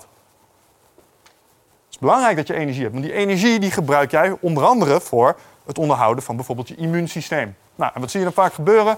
Mensen vallen uit, ontstaat verzuim, zitten een week of twee weken zitten ze thuis. Heeft die wel eens twee weken gewoon, is dat hij ziek is geweest? Wel eens meegemaakt, of een week, misschien nog drie dagen. En je doet de volgende keer je e-mail open. Van, oh shit, zoveel, weet je, dat. Dus dat genereert dan op zich ook alweer stress. En zo komen mensen in een soort visieuze cirkel terecht. En wat je dan vaak ziet is dat mensen nou, minder gaan bewegen en crap foods gewoon gaan eten. En als ik zeg crap foods, je weet best wel wat crap foods zijn. Ik heb één keer meegemaakt, een cliënt. Het enige wat hij nog deed, was RTL Z kijken en borrelnootjes eten. Dat gaat je niet redden. Dan moet je iets veranderen. Dus stress is niet goed. Deze hoeven we niet helemaal te snappen ehm, en ook niet helemaal door te nemen. Het gaat er even om dat je snapt dat cortisol, dus de toename van het hormoon cortisol, interacties heeft met andere systemen in je lichaam. En wat je vaak ziet bij cortisol is dat het treedt op bij chronische stress. En er zijn vaak een soort fight, freeze of flight momentjes. En die zorgen ervoor dat je op een gegeven moment begint op te bouwen. Het gaat ergens één keer mis in een project. Hè, klote. En dan heb je daar weer last van in andere projecten. En dat verstort je relatie weer met collega's of met klanten. En dan heb je dan verderop weer last van. En zo zie je langzaam maar zeker dat het kaartenhuis daar een beetje begint in te donderen. Maar ondertussen gebeuren er in je lichaam ook allerlei dingen. En deze twee met name worden echt rechtstreeks beïnvloed door cortisol. En dat is groeihormoon en testosteron. En waarom zijn die belangrijk? Die laatste, met name, die heeft van invloed op jouw motivatie. Ze noemen het niet voor niets het leiderschapshormoon. Dus met name het mannelijk hormoon. Geen zorgen, vrouwen hebben het ook, maar gewoon niet in mindere mate. Maar het is wel gekoppeld onder andere aan je vermogen om, nou ja, eh, wilskracht te genereren. Groeihormoon net zo. Groeihormoon is gekoppeld aan je spierproductie. Een van de biomarkers van health is onder andere spiermassa. De meeste mensen, je zou zoveel mogelijk spiermassa moeten zien te genereren voor jezelf. Als je groeihormoon naar beneden gaat, vindt dat herstel veel langzamer plaats. Sterker nog, je zou katabol kunnen worden, spierafbrekend. En dat is niet gezond. Nou, het zijn een paar sporttermen die je mag vergeten. Onthoud die van. Te lang, te veel cortisol, tast je systeem op meerdere manieren aan. En dat moet je zien te vermijden. Dus eigenlijk, too much stress is bad, want we willen allemaal niet dit lijstje hebben. Toch? Goed. Wat je vervolgens ziet is dat mensen in het werk constant stress aan het genereren zijn. Dit zijn een aantal, ik noem dat oh shit momentjes. Een heleboel dingen waar wij, oh shit, oh ja, dat moet ook nog. Oh shit, niet nog meer werk. Oh shit, dit werkt niet meer. Oh shit, ik heb vanmiddag een presentatie. Ik moet er nog aan beginnen, weet je. Dat, dat zorgt voor toename in cortisol. En wat kun je daar nou aan doen? Nou, ten eerste, don't trust your brain. Dat is een van de belangrijkste lessen die GTD mij geleerd heeft. Namelijk dat dit ding oude hardware is. En dat het niet meer in staat is om die ongelooflijk snelle ontwikkelingen die wij met z'n allen hier meemaken en die ongelooflijke flow en informatie goed te kunnen bolwerken. Jij moet er iets naast zetten, een extern systeem. En dat is wat GTD is. Eigenlijk augmenteer je je hersenen. Dus je zet er iets naast wat, waar je constant mee gaat werken. Dat dus een invulling geeft aan iets wat jij zelf niet meer kan, namelijk dat allemaal onthouden en vasthouden. Dus op het moment dat ik dat ga doen, krijg ik overzicht. Dat was voor mij heel erg fijn. Weten welke bordjes ik in de lucht had. Want ik had zo'n wolk van allemaal dingen van... oh, wat moet ik eigenlijk veel en wat ben ik druk en oh jee en oh jee. Totdat ik het begon op te schrijven en toen zag ik... oh, nou, als dit alles is, valt het eigenlijk nog wel mee. En ik denk dat een boel mensen dat hebben. Van, oh jee, wat veel te doen, wat veel te doen. Totdat ze overzicht maken en dan denken ze... ah, gaat nog wel. Uh, en dan slaap je ineens een stukje beter. Had ik altijd wel. Het geeft je een stukje controle uh, en het geeft je een stukje proactiviteit. Op het moment dat je je hersenen niet meer gaat vertrouwen. En er zitten altijd een paar mensen in de zaal die denken... ja, maar ik heb dat niet, want ik heb hele goede hersenen. Nou, mooi. Riddle me this. Dat heb je vier dagen geleden gegeten. Wat zeg je? Andijvie, heel goed. Nog meer mensen die het weten. Of zijn er ook een paar die gewoon echt geen idee meer hebben? Soms hoor ik nu, wat voor dag is het vandaag dan?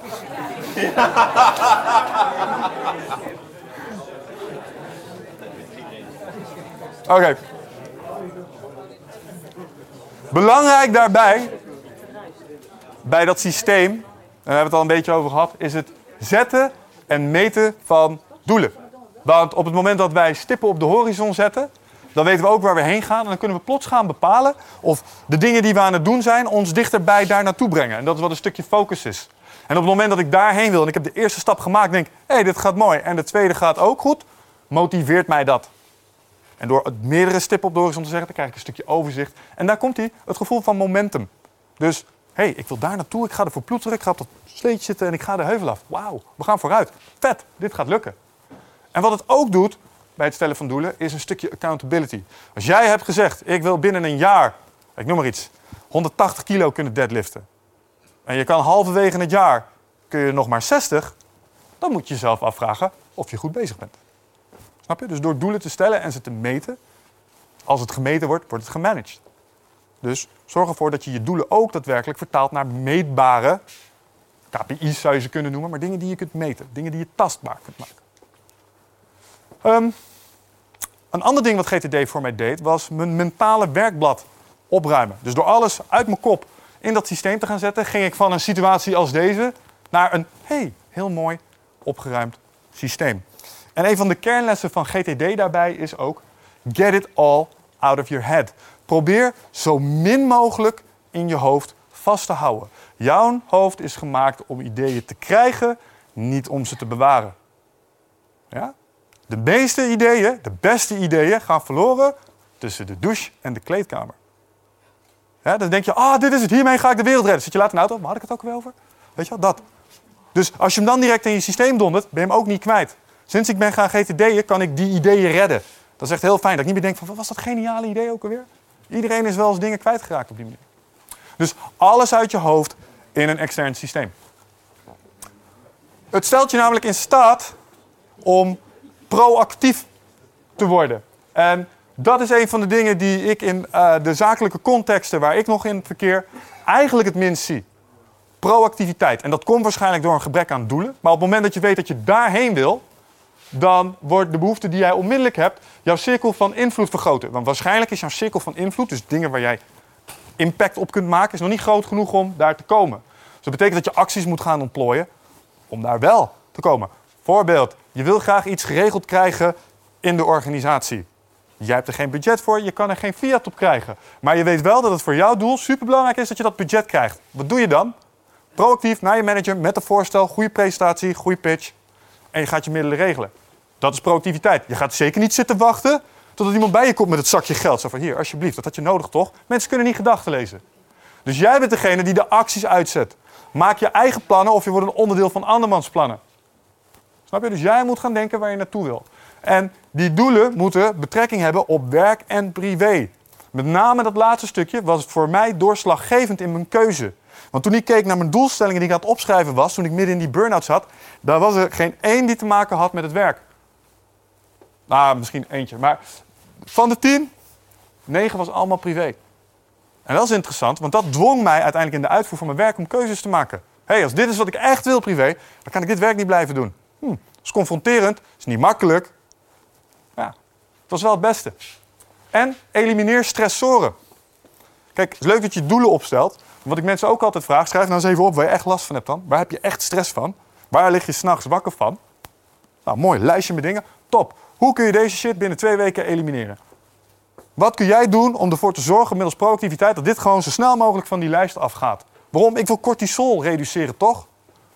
Dus ik ga mijn stressoren aanpakken. Nou, en middels een stukje proactiviteit gaan we dus naar onze doelen toewerken.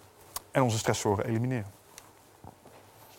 En dat was wat ik wilde vertellen over evolutionair bewustzijn.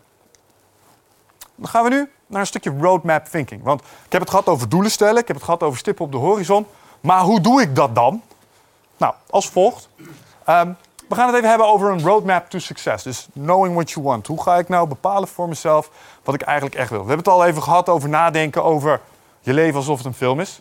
In de trainingen die ik geef laat ik mensen altijd eerst een klein scriptje schrijven. Schrijf maar eens een filmscript over jezelf. Voor de komende vijf jaar. En deel dat. Want in het opschrijven van die zaken komen al een heleboel dingen naar boven die je belangrijk vindt.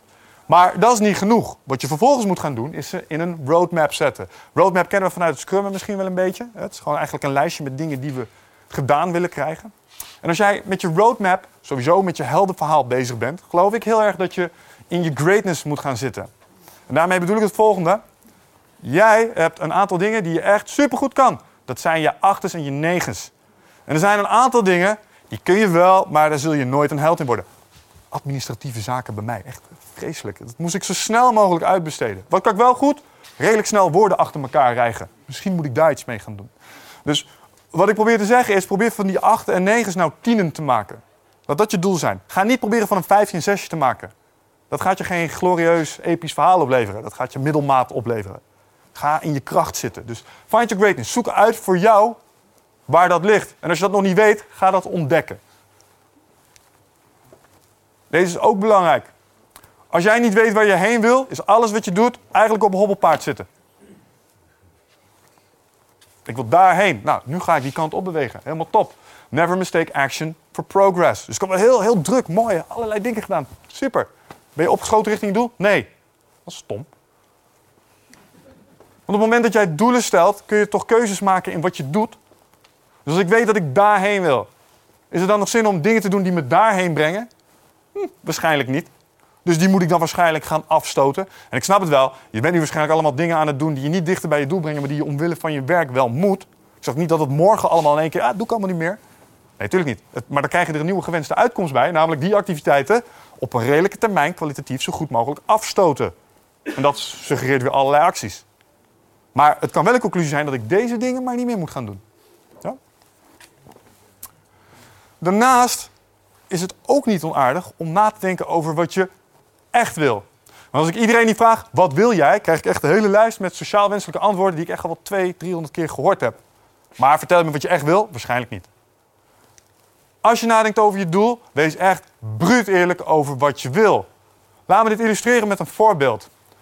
Vanuit mijn vitaliteitstraject heb ik echt heel veel personal trainingen gegeven. Vele uren op de mat doorgebracht. En altijd als ik vroeg aan cliënten, wat doe je hier? Wat is je doel? Kreeg ik deze antwoorden. Meer energie, ontstressen, meer bewegen, gezondheid, zelfverdediging en sterker worden. Twee vragen later kreeg ik altijd dit antwoord als ik kritisch doorvroeg. Maar dit zeg je niet in eerste instantie. Hi, wat kom je hier doen? Ja, ik wil er graag naar goed uitzien. Oké. Ehm, maar waarom is het wel belangrijk dat je het me vertelt? Omdat als dit is wat je wil, ontstressen, ah, dan ga ik iets heel anders met je doen. Dan eh, neem ik op de pads, leer ik je kickboksen, krijg je zaktraining, laat ik jezelf echt helemaal ontladen. Misschien zet ik wel een sparringspartner tegenover je, kun je lekker knokken. Helemaal goed. En jij voelt je echt helemaal ontspannen aan het eind van die training. Wil je dit, moet ik je zware shit laten optillen. Dat is een andere route. Dat is een hele andere route. Op de bokzak krijg ik jou, ja, tuurlijk, ik kan je als je je krijg je er wel strakker mee, maar als je echt optimaal strak wil worden, moet ik je gewoon zware dingen laten optillen. En als jij aan het begin van het traject niet eerlijk bent tegen mij over wat je echt wil, krijg je dus ook niet waar je op uit bent. En ik denk dat het met meer dingen zo is. Dus als jij voor jezelf nagaat, ja, wat wil ik nou? Ja, oké, geef ik het sociaal wenselijke antwoord of weet ik voor mezelf, eigenlijk wil ik dit. Tweede voorbeeld. Bij ons op de gym hebben we twee broers. En als je een van die broers vraagt, waarom train je hier? Fit en sterk worden. Vraag je het die ander, om beter te blijven als mijn broer. Ah, maar dat is interessant. Want op het moment dat hij aan het trainen is heeft geen zin, hoef ik alleen maar in zijn oor te fluisteren. Die broer traint harder. En dan gaat hij. Snap je? Dus door te vertellen wat je echt wil, kun je jezelf ook echt laten helpen. Het is ook belangrijk dat je gelooft in je doel. Doelen moeten wel realistisch zijn. Ik heb me er inmiddels bij neergelegd. Ik word helaas nooit meer een prima ballerina. En ook geen astronaut. Het is oké, maar het is gewoon niet realistisch om dat nog op mijn roadmap te zetten. Ehm, maar de doelen die ik wel heb, daar werk ik wel continu aan. En ik doe het in kleine stapjes per keer. Als Scrum ons iets geleerd heeft, als softwareontwikkelaars, is het dat complexe uitkomsten niet in één keer te realiseren zijn. Hetzelfde geldt voor je leven. Ik denk dat het nog wel iets complexer is als een stukje software. Dus ook dat moet je in iteraties doen. Weekniveau, maandniveau. En schrijf je doelen. Ik had het over dat filmscriptje daarnet. Ik heb zelf ook een keer zo'n filmscript eh, opgesteld. Inmiddels drie jaar geleden. Laatst omwille van de training heb ik hem eens een keer aan de groep laten zien. En ik kon 80% vinken. Gewoon kokken afhalen. Waarom? Omdat ik het ooit een keer aan papier had toevertrouwd. En dat doet iets in je hoofd. Dingen opschrijven, dingen concreet maken, manifesteert het. En op dat moment kun jij er niet meer omheen dat je dat op papier hebt gezet en ga je gedrag aanpassen. Ik bedoel, het is geen magie of zo. Hè? Ik schrijf het op en het gebeurt magisch. Nee, ik heb wel een heleboel dingen moeten doen en een heleboel fouten moeten maken. En... Maar desondanks, door ze op te schrijven, wist ik plots wat ik wou. Dus schrijf je doelen op en review of je ze haalt. Leuk dat je het één keer hebt opgeschreven. Maar je moet wel regelmatig terugkomen, anders kun je niet meten of je daadwerkelijk opgeschoten bent. Ook niet onbelangrijk is bepalen wat je startpunt is. Dus als je nu hier staat en je wilt daar naartoe, moet je daar wel eerlijk over zijn. Heel vaak hoor je mensen zeggen van ja, ik wil graag een heel mooi huis, dit en dat. Dat is een van de eerste vragen die ik stel. Oké, wat verdien je nu dan? Ja, zoveel. Oké, wat is de hypotheek van dat huis? Dit. Oké, hoeveel stijgingen van 4% per jaar, als je het echt heel goed doet, moet jij realiseren om dit huis te kunnen kopen? 30. Oké, ik moet iets anders gaan doen. Of ik moet maar een ander huis willen. Maar de meeste mensen komen dan tot de conclusie... Hm, misschien moet ik iets in zelfstandig ondernemerschap doen... want ik vind dat wel echt een heel mooi huis. Maar in loondienst ga ik het niet redden. Oké, dus bepaal je startpunt. Stel deadlines, is ook mooi. Ik ben zelf echt gek op deadlines. Vooral, een beetje geëikt grapje, maar op het zoevende geluid dat ze maken als ze voorbij vliegen.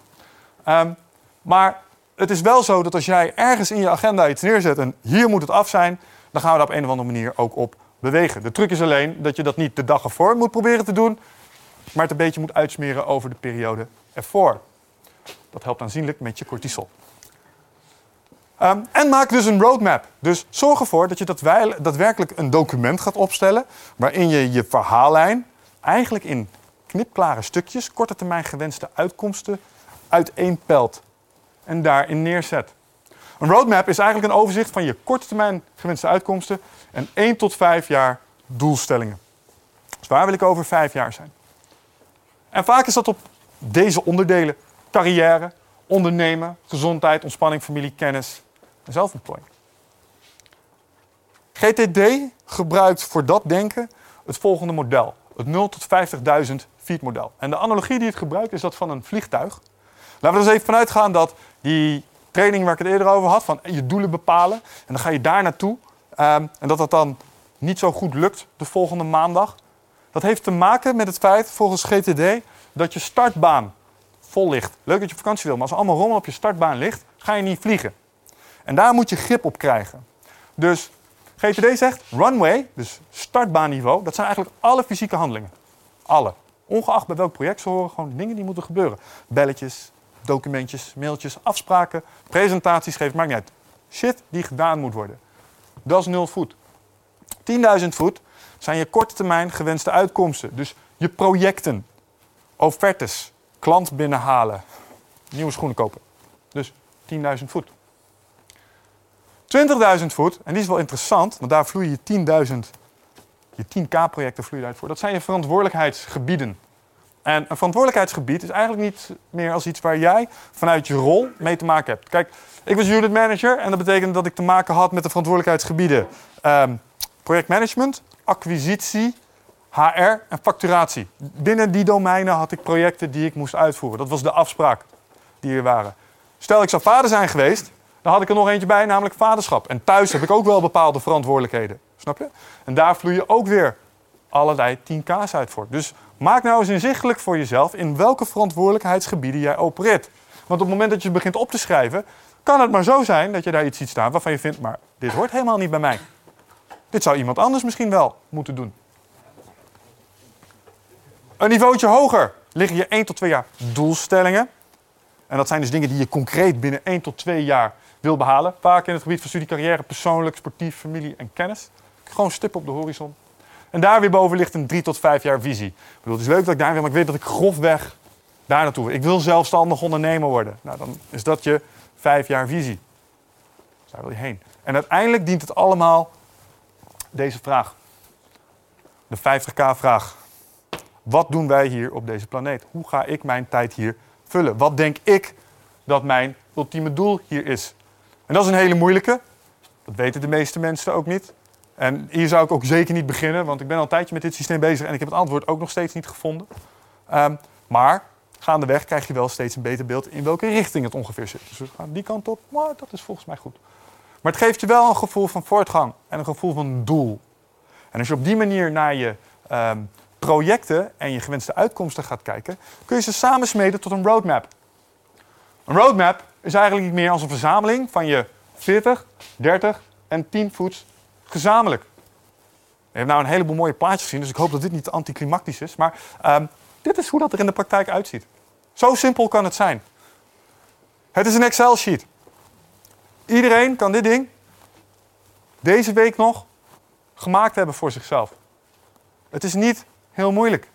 Het is een, het is een verzameling kolommen. En wat doe ik hier? Over 2015, 17, 18, 19, 20 definieer ik een aantal mijlpalen voor mij. Ontleend uit mijn script. Van daar wil ik ongeveer uitkomen. En dit is wat de held zou doen. En dat vertaal ik echt naar hele concrete gewenste uitkomsten die dat dan vertalen. Stel je bent een zelfstandig ondernemer, dan moet je op een gegeven moment een website hebben. Nou, dan komt er een gewenste uitkomst bij. Website, productomschrijvingen.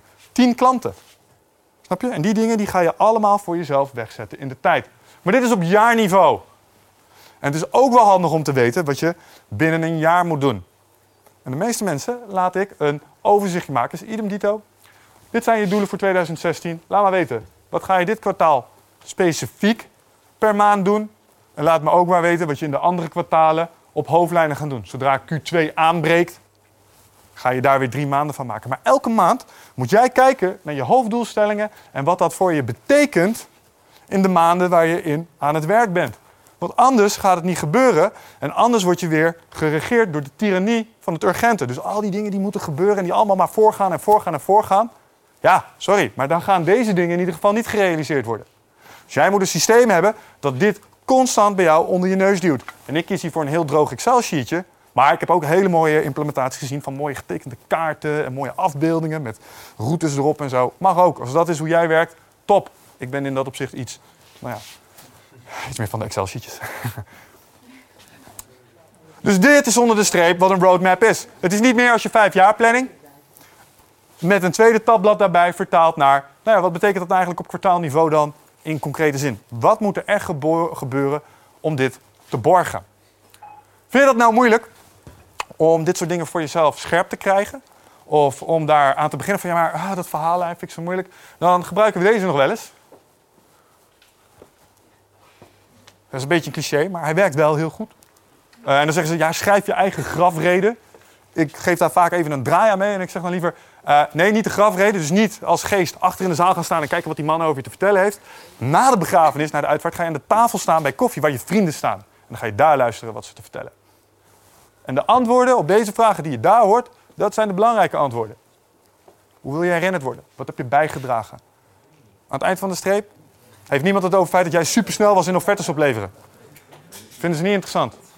Hij was zo goed in mailtjes sturen? Hebben ze het niet over? Alright. Dus dat over roadmaps. We gaan het nu hebben over een stukje workflow en uh, time management. Um, wat mij met name aansprak van Getting Things Done was de onderstaande belofte, namelijk The Art of Stress-Free Productivity. Dat klonk even goed toen ik in dat vaarwater zat waar ik in zat met die hele lijst met uh, rode dingen. Um, en hoe doet GTD dat? Of wat brengt GTD mij? Nou, omdat ik het externe systeem gebruik en ik vang alles wat er in mijn hoofd zit en ik pel alles af naar eerste acties. En ik zet dat in een systeempje waar ik regelmatig kom. Heb ik een drastisch um, gebrek aan oh shit momenten weten te realiseren voor mezelf. Ik, echt, er valt nauwelijks meer iets tussen wal en schip voor mij. Gewoon omdat zodra het in mijn hoofd omkomt, gaat het erin. Dat is een redelijk waterdicht systeem. Ik heb regelmatig, als ik door mijn takenlijst heen ga, denk ik... Ik ben zo blij dat ik dit heb opgeschreven. Goh, ben ik blij dat ik GTD... Want dit had ik dus echt nooit meer uit mezelf bedacht. Snap je? Dus het vult je echt aan. Het geeft me een ready state. En daarmee bedoel ik het volgende. Misschien ken je dit in een werkoverleg. Ja? Dat vraag je het over externe systemen. Uh, is zo'n extern systeem zo'n Excel wat je net liet zien? Nee, ik kom zo meteen op de implementatie. Daar gaan we het over hebben. Dat is daar gaan we heel concreet in worden zelfs. Um, Oeh, ja. nou ja, je wil hier natuurlijk wel weglopen met iets waar je iets daadwerkelijk mee kan. Want anders blijft het een beetje een abstract verhaal en daar heb je niet zoveel aan. Um, ready state. En deze herken je misschien wel. Als je in een overleg hebt gezeten waar mensen in hebben gezeten die te vol zaten. Werk wordt verdeeld. Wie kan dit oppakken? En ineens, iedereen druk met zijn telefoon, laptop. Ik niet hoor, ik heb het al veel te druk. Als er nou iemand bij mij komt met een klus, of stel, ik, hè, toen ik GTD en ik zat nog op een werkvloer en ik had nog een baas. En hij kwam bij mij met van, hé, hey, dit moet nu gebeuren. Wat gebeurt er normaal als er, als er zo'n, of een commerciant of een leidinggevende bij komt. Hier, dit moet nu gebeuren, bij de klant geweest, paniek, peel, moet voor vrijdag af. Wat doe je dan? Dan ga je dat doen. Wat doe je dan vaak niet? Kijken wat je had moeten doen voor volgende week en wat eigenlijk was wat je had moeten doen in die paar dagen. Waardoor je in de week erop, waar je ook een oplevering had staan, waar je eigenlijk voor had gepland dat je deze week aan iets ging doen, daar weer plots in de problemen komt is vervelend. Als je een ehm, systeem gebruikt, dan kun je plots het volgende doen. Oh, baas, je hebt een klus. Wat leuk. Um, ik ga even kijken. Ik denk dat de klus ongeveer zoveel tijd kost. Als ik kijk naar de bordjes die ik op dit moment in, mijn in de lucht hou, dan zijn dat deze. Jij herijkt zojuist mijn prioriteit om dit voor vrijdag te doen. Ik had dit ingepland staan voor vrijdag. Dat te maken met die deadline op dinsdag. Deze. Um, die ga ik nu niet halen. Dat is vervelend. We kunnen er twee dingen aan doen. Ehm, ik kan minder opleveren, dan red ik het wel. Moet jij even afstemmen met de klant. Of jij belt de klant dat het later wordt. Een van de twee. Maar dat kan ik dus omdat ik dat overzicht kan genereren. En daar wordt het ineens een stuk minder stressvol van. Want je kunt helder communiceren. Het geeft me meer creatief en probleemoplossend vermogen. Op het moment dat ik hier niet allerlei dingen probeer te onthouden. Kijk, ik weet redelijk zeker dat een heleboel van jullie hier in deze presentatie ondertussen ook bezig zijn geweest met allemaal dingen die je niet moest vergeten. Waarschijnlijk toen je dat lijstje met oh shit dingen zag, had je het liefst aantekeningen willen maken. Want er schoten allerlei dingen in je hoofd door. Van oh, dat moet ook nog en dat moet ook nog. En dat kost energie en aandacht. Toen ik begon met GTD'en, toen kreeg je echt een ongelofelijke hoeveelheid creatief en probleemoplossend vermogen bij. Omdat ik hier niet alles meer hoefde vast te houden. En dat was echt heel bevrijdend. Het is echt alsof er een rugzak werd leeggegooid. Ehm, ik kon dus proactief in plaats van reactief communiceren. Dus niet op die dinsdag dan kon zeggen, oh ja, dit had ik ook nog moeten doen en nu moet ik een klant teleurstellen. Dat resulteerde in minder stress en dat gaf mij weer het gevoel van momentum waar we het over hadden. Wat GTD, even een GTD-term, eigenlijk doet, is grip krijgen op je open loops. En wat zijn open loops? Dat zijn je 0 tot 50 voet doelstellingen waar we het over gehad hebben. Je stressoren, dus dingen waar je wakker van ligt, dingen die aandacht vragen. Eigenlijk alles waar je zelf mentaal aan gecommitteerd hebt. Wat aandacht vraagt en wat energie kost. Die dingen moet je vangen en op die dingen moet je gaan bewegen. En bewegen doe je door, dingen te doen. Ehm, we gaan even een, eh, een kleine oefening doen. Niet heel lang. Selecteer even iets in je hoofd. Gewoon een open loop. Iets waar je mee, iets waar je mee bezig bent. En doe daarmee het volgende. Omschrijf voor jezelf even in je hoofd in één zin de gewenste uitkomst die de loop als afgerond zou bestempelen. Dus klant heeft getekend, offerte is binnen, zoiets. En schrijf vervolgens, of bedenk nu even vervolgens, de eerste twee tot drie fysieke handelingen op die ervoor zouden zorgen dat je hierop gaat bewegen. Dus dat je deze uitkomst gaat realiseren. En vaak zijn dat een beetje van dit soort dingen. De laatste kaarten zijn beschikbaar voor het Rite of Passage Retreat op 24, 25 en 26 mei. Ben jij erbij? Het is een volgende stap in je persoonlijke groei. Eh, een weekend waarbij de belofte is dat het een tikkeltje oncomfortabel gaat worden.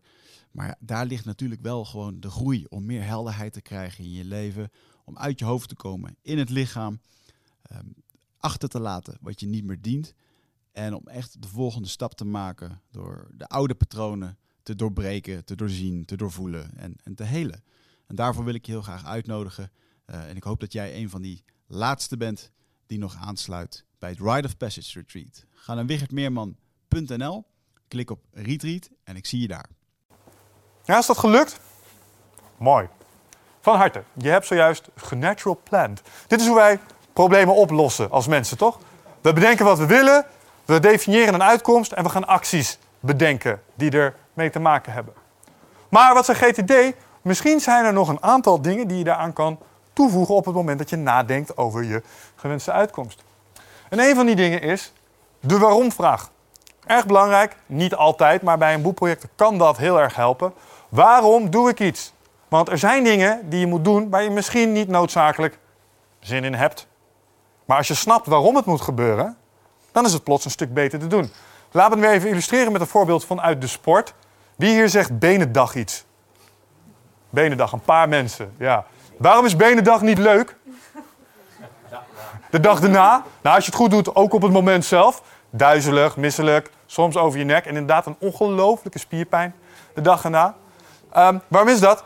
Benen zijn de grootste spieren van je lichaam. Dus daar kun je het meest mee verstoren. Als je traint, probeer je je lijf te verstoren zodat het gaat reageren om het sterker te maken. Train jij je benen, verstoor je veel. Is dat heel erg leuk om te doen? Nee. Maar als het past in je doelstelling, namelijk 180 kilo van de grond willen krijgen, dan is Benendag plots heel belangrijk. Want die hormonale prikkel, die je krijgt van het zeg maar, trainen van je benen, heeft ook effect op bijvoorbeeld hoe sterk je bent in je armen of hoe sterk je bent in je borst. Dus dit trainen kan me hier sterker maken. Oh, oké. En als mijn doel is om hier zwaar gewicht mee te verplaatsen, dan is dat benen trainen plots heel handig om te doen. Dus door maar te vragen, maar waarom train ik benen nou eigenlijk? Nou, om die en die reden. Oké, ik heb misschien niet zo'n zin in benen trainen, maar ik ga het toch doen. Dus die waarom-vraag is belangrijk. Wat ook belangrijk is, is de wat-vraag. Maar als we dat doen, wat is het dan precies? Want niet altijd worden hier, eh, wordt het hier voorgesteld als het een succes is voor alle stakeholders. Voorbeeld van een offerte. Als ik zeg, mijn gewenste uitkomst is een getekende offerte. Nou, dat is een gewenste uitkomst. Mooi. Maar stel ik ga iets verder. Ik denk, maar wat nou als het een groot succes zou zijn voor alle stakeholders? Zitten hier commercianten in de zaal, jongens in het buitenveld? Hand opsteken? Mooi. Zitten hier ontwikkelaars in de zaal? Mensen die het zo toe moeten waarmaken? Top. Zijn er wel eens discrepanties in afstemming tussen die twee kampen? Nee, hè? Nooit. Kennen we niet. Ze zitten ook echt in twee hoeken van de zaal. niet gooien met dingen. Ehm, kijk, wat GTD mij leerde, en waar ik ook wel stress van had eh, achteraf, was goed nadenken over wat het een succes maakt voor iedereen die betrokken is. Want er is een verschil tussen een offerte en een getekende offerte met een gezonde marge, intern draagvlak, op zowel operationeel als bestuurlijk niveau. Dit suggereert aanzienlijk meer als het bovenste. Dat bovenste is niet zo lastig. Dat is een documentje opstellen met een interessante prijs, over de schutting mieteren en dan de krabbel halen. Een beetje commerciant krijgt dat wel voor elkaar. Het is alleen het afstemmen met het team. Wanneer kan het geregeld zijn? Welke scope dan? Met welke deadline? Welke toezeggingen kan ik doen? Zitten ze boven in de boom? Zitten ze hier ook op te wachten op deze productkeuzes? Om dat allemaal geborgd te krijgen, dat suggereert iets meer. En daar komen dus ook meer acties uit. Dit is mailen documentje. Dit is afspraken maken, presentaties voorbereiden en een goed verhaal hebben. Snappen we dat? Dus door eens na te denken over het, maar wat dan? Komen er plots allerlei dingen bij die we ook moeten doen om het wel een succes te maken. Want dit heeft mij regelmatig in de problemen gebracht. Ik diep ook in het veld en dan had ik een mooie deal binnengehaald. En dan kwam, ik bij het, kwam de klant al bij, wijze van spreken bij het team. En dan had ik even later een boze scrum master in mijn nek. Van, ja, dit gaat allemaal niet werken. Nou, stressvol, dus denk na over de wat-vraag. Vervolgens een GTD. Ehm, als je dan aan het nadenken bent over je gewenste uitkomst, gebruik dan iets van brainstormen. En brainstormen kun je doen middels mindmappen. Nou, ik weet niet of je wel eens hebt gemindmapped. Het is niet heel moeilijk. Het is gewoon lijstjes maken met dingen die bij je opkomen op het moment dat je aan een bepaald onderwerp denkt. Dus ik zeg vakantie 2016, maak maar een mindmap. Nou, dan ga je keurig allerlei dingetjes opschrijven. Alleen de truc is met mindmappen en brainstormen is dat mensen het vaak in één keer proberen te doen. Bijvoorbeeld de outline voor een businessplan, gaan ze brainstormen. En zijn ze een uur lang zijn ze echt heel hard aan het nadenken. En op een gegeven moment komt er niks meer uit. Zijn ze leeg nou goed. Brainstormen, uh, zoals ik het doe, is iets anders. Ik doe het steeds in sprintjes van vijf minuten. Ik maak hier gebruik van. Distributed cognition. Um, ontwikkelaars in de zaal, knik maar even ja als ik dit zeg. Um, het fenomeen dat als je aan het code bent, je bent bezig met een stukje code, functie, en het wil niet. Het lukt niet. Ik krijg het niet voor elkaar, er zit hier iets in en ik kan het nu even niet vinden. Bug, fout, geen idee. Je gaat naar bed, je wordt de volgende ochtend wakker. Regel 89, punt komma vergeten. Ik ben zo'n idioot. Je rent naar je pc, je zet het aan en hé, hey, het doet het gewoon. Wat is dat? Herkenbaar of niet? Hebben het vast wel gehad als ontwikkelaars, toch? Tuurlijk. Ik was niet echt ontwikkelaar trouwens. Hè. Ik was een, uh, een webapp, dus ik deed HTML en dat soort dingen. is niet echt programmeren, weet ik ook wel. Maar daar liep je er ook wel eens tegenaan. Um, dus distributed cognition. Wat, wat doe je? Hoe kun je dat gebruiken? Nou, als jij aan het mindmappen bent en je bent outlinejes aan het maken... Maak maar één, vijf minuten. Gewoon alles wat, je, wat er hier opkomt, leg maar neer. Ga weg, ga iets anders doen. Pak een andere klus op, kom een uurtje later terug en merk dat je zo weer, pup, pup, pup, je gooit er zo weer een paar uit. Je onderbewustzijn heeft ondertussen nagedacht over het probleem. En dat geeft jou tijd. Dus je kunt een soort van dual tasken, misschien toch wel een beetje, um, waarbij problemen een soort van rijpen in je hoofd.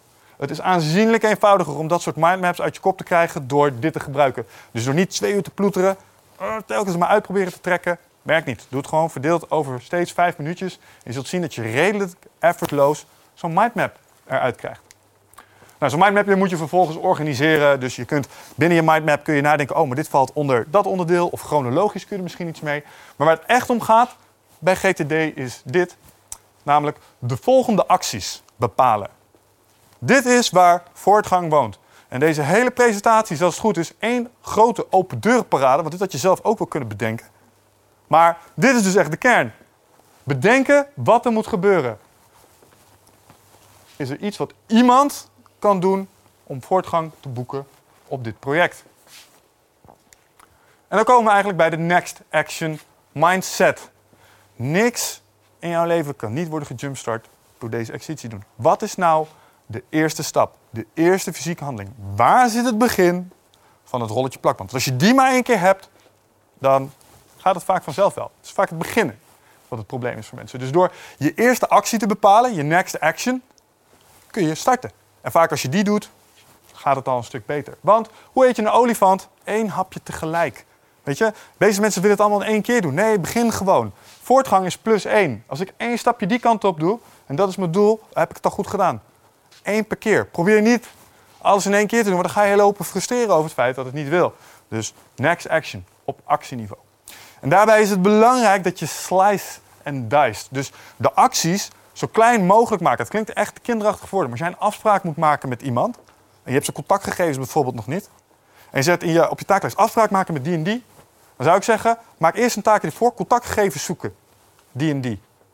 Want hoe kleiner die is, hoe mentaal makkelijker die is. En in dit geval denk je, ja, maar dat weet ik toch wel. Ja, dat snap ik wel. Maar als dat taakje evenveel aandacht vraagt als al die honderd andere taken die je ook op je bordje hebt liggen, dan zul je zien dat je geest gaat voor degene die het simpelst te verteren is. Dus hoe kleiner jij hem alvast maakt voor je geest, zo van hier, doe dit maar, hoe makkelijk het is om die kleine stapjes te maken. Dus probeer dingen zo klein mogelijk te maken. En vermijd dit, blobs of inaction. Vertel jij mij maar hoe ik dit moet doen. Als dit op je takenlijst staat. Dit is, uit het, dit is gewoon gegrepen van takenlijsten. Hè? Hoe doe ik dit? Ja, ja, die, is heel, die, ja, die is altijd lachen. Ik heb hem een paar tips gegeven. Het heeft niet geholpen trouwens. Was daar die keuken voor nodig? Dus zorg ervoor dat je volgende acties klein maakt. En cruciaal in de definitie van volgende acties is er iets wat iemand kan doen om voortgang te boeken. En hieraan zie je direct hoe ik ben als leidinggevende. Niet al te best. Want je kan vier kanten op delegeren in mijn, eh, in mijn mening. Je kan naar beneden in de organisatie delegeren. Dus als je leidinggevend bent en je hebt mensen, a.k.a. minions, kun je die voor je aan de gang zetten.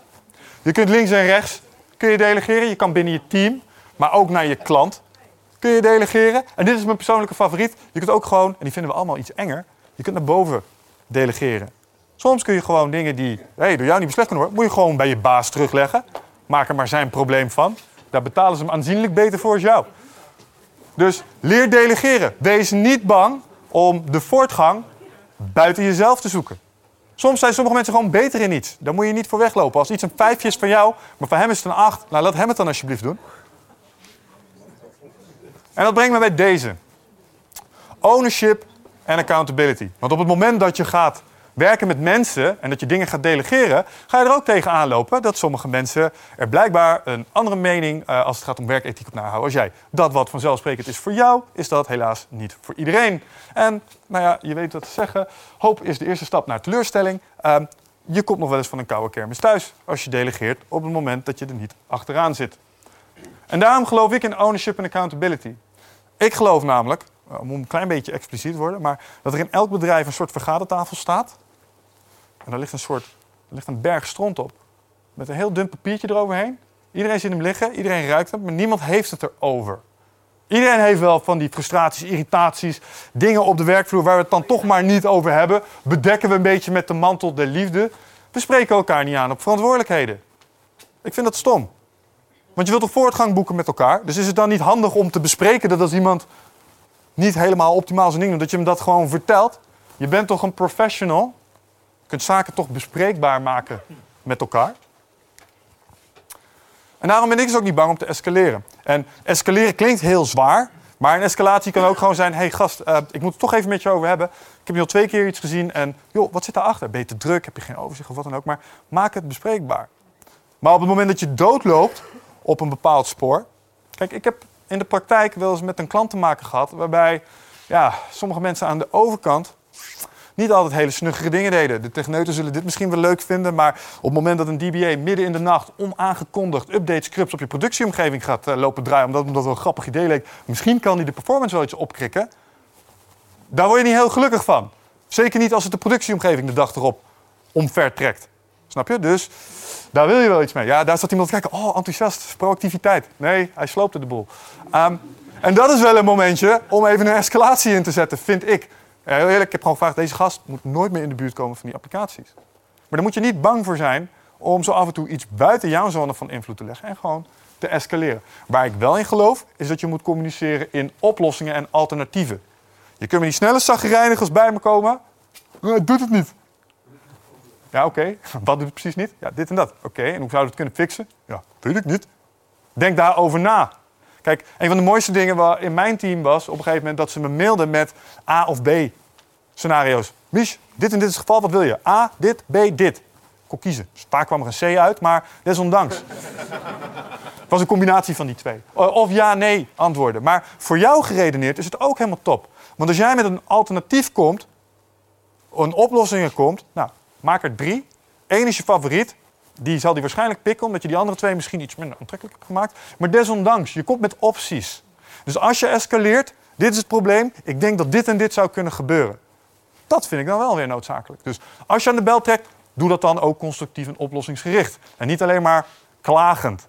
Trouble seeker of solution seeker? Trouble seekers, ik heb er niet zoveel mee. Ik heb liever mensen die in oplossingen denken. Want het gaat om voortgang. Goed. Deze is waar. Wij worden echt helemaal doodgegooid met informatie. En het is best moeilijk om in al die informatie zo af en toe de krent eruit te pikken. Uit al jouw mails zijn een aantal echt heel belangrijk. Maar soms zit ze een beetje verstopt tussen alle andere mailtjes die je krijgt. En WhatsAppjes en berichtjes en alle andere dingen en informatie die je ook nog tot je krijgt. GTD herkent dat fenomeen en heeft daar een naam voor. Ze noemen dat staf. Dus alles wat er in je hoofd rondzwerft en alles wat er tegenaan wordt gegooid eigenlijk. En dat bestaat uit open loops, dingen die uit jezelf komen, maar ook dingen die van extern komen. Het is allemaal stuf. Je moet er iets mee. Brief in mijn postbus, e-mailtje, WhatsAppje. Constant moet jij er besluiten over nemen. Wat ga ik doen? Wat moet ik ermee? Ehm, GTD helpt jou met controle krijgen over dat staf. Dus over je doelen, over je werk, over wat je ermee wil doen. En dat doet het met vijf fases, vijf stages of mastering workflow. En dat zijn verzamelen, verwerken, organiseren, reviewen en doen. En dit is dat externe systeem waar we het net over hadden. Dit is waar het concreet wordt. De eerste is verzamelen. En dat doe je heel simpel middels inboxes. En inboxes in deze context zijn meer dan alleen je e-mail-inbox. Dat zijn gewoon bakjes, plekjes die jij voor jezelf hebt georganiseerd. Waar jij dingen die je niet wil vergeten gewoon ingooit. En daar train jij jezelf op om dat te doen. Een voorbeeld van een inbox van mij is mijn WhatsApp. Ik heb mijn eigen nummer aan mijn telefoon toegevoegd. Ik heb mezelf opgezocht in WhatsApp. En ik ben mezelf berichtjes gaan sturen. Zeg super kikken. Ben je bezig? Zie je daarbovenin staan. Michel is een bericht aan het tikken. Wist ik zelf ook wel. Ehm, een aantal mensen kijken, kun je zelf WhatsAppen dan? Ja, je kan jezelf WhatsAppen. Super makkelijk. Eh, wat kun je ook doen? Jezelf voiceberichtjes sturen en foto's op WhatsApp. En wat doe ik dan bijvoorbeeld? Nou, heb ik een telefoongesprek, ik zit in de auto. Ik heb een paar acties afgesproken. En als de tegenpartij eh, niet achter de computer zit, want mijn eerste vraag is altijd: zou jij mij eventjes deze twee acties kunnen mailen, want ik zit in de auto? Ehm, en zijn antwoord is nee, want ik zit ook in de auto. Dat is goed, geen probleem. Dan hang ik op. Open ik mijn WhatsApp en spreek ik een voiceberichtje in naar mijzelf. En elke avond maak ik mijn WhatsApp en mijn eigen inboxje naar mezelf maak ik leeg. En daar haal ik regelmatig dingen uit waarvan ik denk, oh ja, echt goed dat ik dit heb ingesproken zeg, want dit was ik echt glad vergeten altijd. Want als wij elkaar aan de lijn hebben gehad in de auto, voor ik bij de volgende benzinestation ben, ben ik echt alweer vergeten waar we nou precies hebben afgesproken. Ik gooi dat zo snel mogelijk in mijn inbox. En stel ik hou het wel vast tot mijn volgende afspraak, dan gaat die afspraak het alweer overschrijven en dan ben ik het daarna wel vergeten. Dus ik moet het op plekken gaan toevertrouwen waarvan ik zeker weet dat ik er kom. En daar verzamel ik alles waarvan ik denk dat het belangrijk is. En hoe ziet dat eruit? Nou, ik heb één centrale takenlijst. Dat noem ik de masterlist. Daar komt uiteindelijk alles terecht. Met een paar spelregeltjes. En die spelregeltjes die ga ik je zo vertellen. Maar ik heb een paar plekjes waar stuff binnen kan komen bij mij. Nou, mijn smartphone, dat is redelijk duidelijk. Facebook, WhatsApp, telefoon, de hele rambam. E-mail inbox, die ik ook op een smartphone kan lezen uiteraard, maar daar komt ook een boel binnen. Aantekeningen. Merendeel van je werk komt waarschijnlijk uit overleg. Maak aantekeningen. Zorg dat je al je acties, alles wat je wil bereiken, dat je dat gewoon goed opschrijft en dat je die aantekeningen ook regelmatig weer de review laat passeren. Die acties moet je eruit halen en op die masterlist zien te krijgen. We ontkomen ook niet helemaal aan fysieke postvakjes nog. In de contexten waar ik opereer, bijvoorbeeld bij Saxion waar ik zit, uh, maar ook op de sportschool waar ik les geef, uh, hebben we gewoon een postvak. Daar kan soms een envelop in zitten. Ja, het is nog een beetje ouderwets, maar je hebt ermee te maken nog. Um, een Dropbox, waar soms dingen binnenkomen. Die jongen achter de camera hier, die doet ook nog wel eens wat dingetjes voor eindbaas. Die zet wel eens dingen in de Dropbox. Komt er plots stuff binnen. Um, en mijn agenda, gewoon agenda-afspraken die binnenkomen. Dus vanuit die inboxjes komen plots allemaal dingetjes komen naar binnen. En dan moet ik een besluit overnemen. Voordat we naar die spelregels gaan, even over de belangrijkste ehm, inbox. E-mail. Dat is echt heel mooi. E-mailen voelt productief, niet waar? Oh, lekker, de hele inbox aan de kant. Fijn. Iedereen gemaild, iedereen weet weer overal alles vanaf. Helaas, elke gestuurde mail genereert er ongeveer 1,7. Dat betekent dat elk mailtje dat jij eruit stuurt, genereert werk. En dat komt heel vaak omdat mail wordt gebruikt om te communiceren en niet om te informeren. En daar gaan we het zo nog eventjes over hebben. Maar het belangrijkste voor jou is dus dat je e-mailmonster leert temmen. Wie hier heeft de hele dag zijn e-mail aanstaan? Heel schijnend? Ja, stelletje idioten. Hoe afleidend is dat? Zit je in een document, komt er weer zo'n blauwe notificatie binnen. Oeh, even kijken. Nee, niet slim. Ehm, als jij je e-mailmonster een beetje wilt temmen en jij wil daadwerkelijk aan de productjes werken waar jij mee bezig hoort te zijn, de documentjes, de Excel-sheets, de presentaties, dan zet je je mail gewoon uit. En dan verwerk je je mail in sprintjes. Ik mag ochtends een uurtje mailen van mezelf, 's middags een uurtje mailen en aan het eind van de dag. En in de tussentijd probeer ik gewoon shit voor elkaar te krijgen. En als ik in het shit voor elkaar krijgen, dus af en toe even mijn e-mail nodig heb, dan is het niet anders. Maar ik ga niet in de valkuil trappen om dan toch snel even te kijken wat er nog meer tussen staat. Snap je? Dat is een stukje discipline wat je moet hebben. Maar e-mails kosten veel energie. En waarom is dat? Omdat e-mails vaak over al je projecten heen gaan. En dan moet ik weer even terugvallen op dat stukje evolutionaire bagage.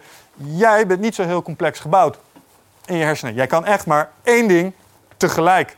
Dus op het moment dat ik dit probleem aan het oplossen ben, dan laat ik alle relevante informatie in. Ik los het probleem op en ik ga naar het volgende probleem. Ah, nieuw probleem. Alles eruit, alles er weer in. Hup, hup, hup, hup. Oplossen. Volgende. Alles, er, alles erin. Toch even terug naar die. Fuck. Moet ik het weer dumpen, moet ik het weer inladen. Snap je? Dus mailtjes gaat overal overheen. En kosten daarom veel energie. Daarom neem ik altijd pauze naar een e-mail sprintje. Je merkt dat ah, als je goed gemaild hebt en je hebt echt aandachtig erachter gezeten, ben je gewoon moe. Ook belangrijk is niet onmiddellijk reageren. Serieus, als jij naast me zit op kantoor en er is een, een soort groepsmail uitgegaan. En jij bent degene die zegt, oh, dankjewel, weet je wel, reply to all. Sla ik je neer met een stuk hout. Konk. Reageer niet onmiddellijk. Dat is onzin. Wat heb je eraan? Het kost alleen maar tijd. Ja? Ehm, en be- beantwoord dus niet alle mail. En die sluit daar dus ook gewoon bij aan. Maar je hoeft niet altijd te reageren. Deze is ook mooi. Deze heeft te maken met wat ik net zei. Waarom kan mail zo af en toe meer werk genereren? Ken je dit? Je bent aan het mailen met iemand en plots ben je het zakelijk even ergens niet over eens. Hij neemt stelling in de mail, cc't zijn teamleider. Ik reageer, cc mijn teamleider. Teamleiders nemen het over in de communicatie. Iedereen wordt gecc'd, de directeur staat er plots ook bij. Mensen zijn met digitale zandzakken aan het slepen. Mensen zijn stelling aan het nemen. Bellen is altijd beter. Ik heb letterlijk meegemaakt dat ik een keer een mail kreeg van een projectleider aan de overkant. Dat was de GGD Den Haag, was een formele club. Ze dreigden met ingebrekenstellingen en zo. Dat is allemaal gelukkig niet gebeurd. Maar hij stuurde me een mail. Echt waar, bloeddruk, bam! Direct, helemaal in het rood. Ik was echt, echt kwaad. Echt kwaad. Want ik las en ik dacht. En op dat moment ging mijn telefoon. En hij was het. Oh, mooi, fijn. Die ga ik even zijn broek opknuppen. Met Michel. En ik hoor aan de, andere kant, ik hoor hem even stil. Dus ik hoor hem zo. Je zult wel een hekel aan me hebben nu, hè? En met dat hij dat zei. oeh, ah, er zit hier een mens aan de andere kant. En die snapt wel wat hij doet. En als hij me dit verhaal had verteld. terwijl hij mij in mijn gezicht had gekeken. was ik nooit zo boos geworden. Wat was hij aan het doen? Hij was aan het communiceren met mij. Er lag eh, emotie en lading en in tekst. Wie hier heeft wel eens gedonder gehad met zijn partner om een WhatsAppje waar die niet de juiste toon hoorde die jij bedoelde? Weet je wel? Nee, schat, dat echt niet wat ik bedoel. Ah, nou ja, te laat. Dat. Dat gebeurt ook met mail. En er is één directeur, dat weet ik echt zeker, die heeft mij dit altijd proberen te vertellen. En die zou het zo mooi vinden als hij mij dit nu hoort herhalen. Maar bellen is altijd beter. Waarom? Dan leg je er al een beetje non-verbale communicatie in. Dus als jij moet kiezen tussen communiceren via mail of telefoon, pak alsjeblieft even de telefoon. Dat scheelt je echt een boel stress. Want als die stellingnames beginnen, heb je zo'n mail zitten tikken zo, weet je wel, dat je echt gewoon je bloeddruk voelde stijgen. Kost tijd, man. Bel op. is veel beter. is ook voor je relatie beter. Maar dus mail. Let erop. Dit zijn de spelregels. Als je GT deed. Dit is het protocol. Als er stuff binnenkomt, vanuit je inboxes of vanuit je kop, dan stel jij altijd onmiddellijk de volgende vraag. Is dit actionable? En jouw favoriete antwoord, omdat we allemaal heel druk zijn, is nee. En dan hebben we drie opties. Het liefst zouden we zo min mogelijk werken bij krijgen, toch? Alleen de dingen die er echt toe doen. Dus we proberen zoveel mogelijk eigenlijk hierin te krijgen, in de trash. Want als ik er echt niks mee wil, ik heb hier een brochure gekregen, of ik heb een mailtje gekregen, of ik Viagra wil kopen. Nee. Ehm, dus het gaat naar de trash. Ik krijg een mailtje met een link naar een podcast of een film die ik nog een keer moet kijken. Of een documentaire die ik nog een keer moet kijken. Of een boek dat ik nog een keer moet lezen. Of wat het ook maar is.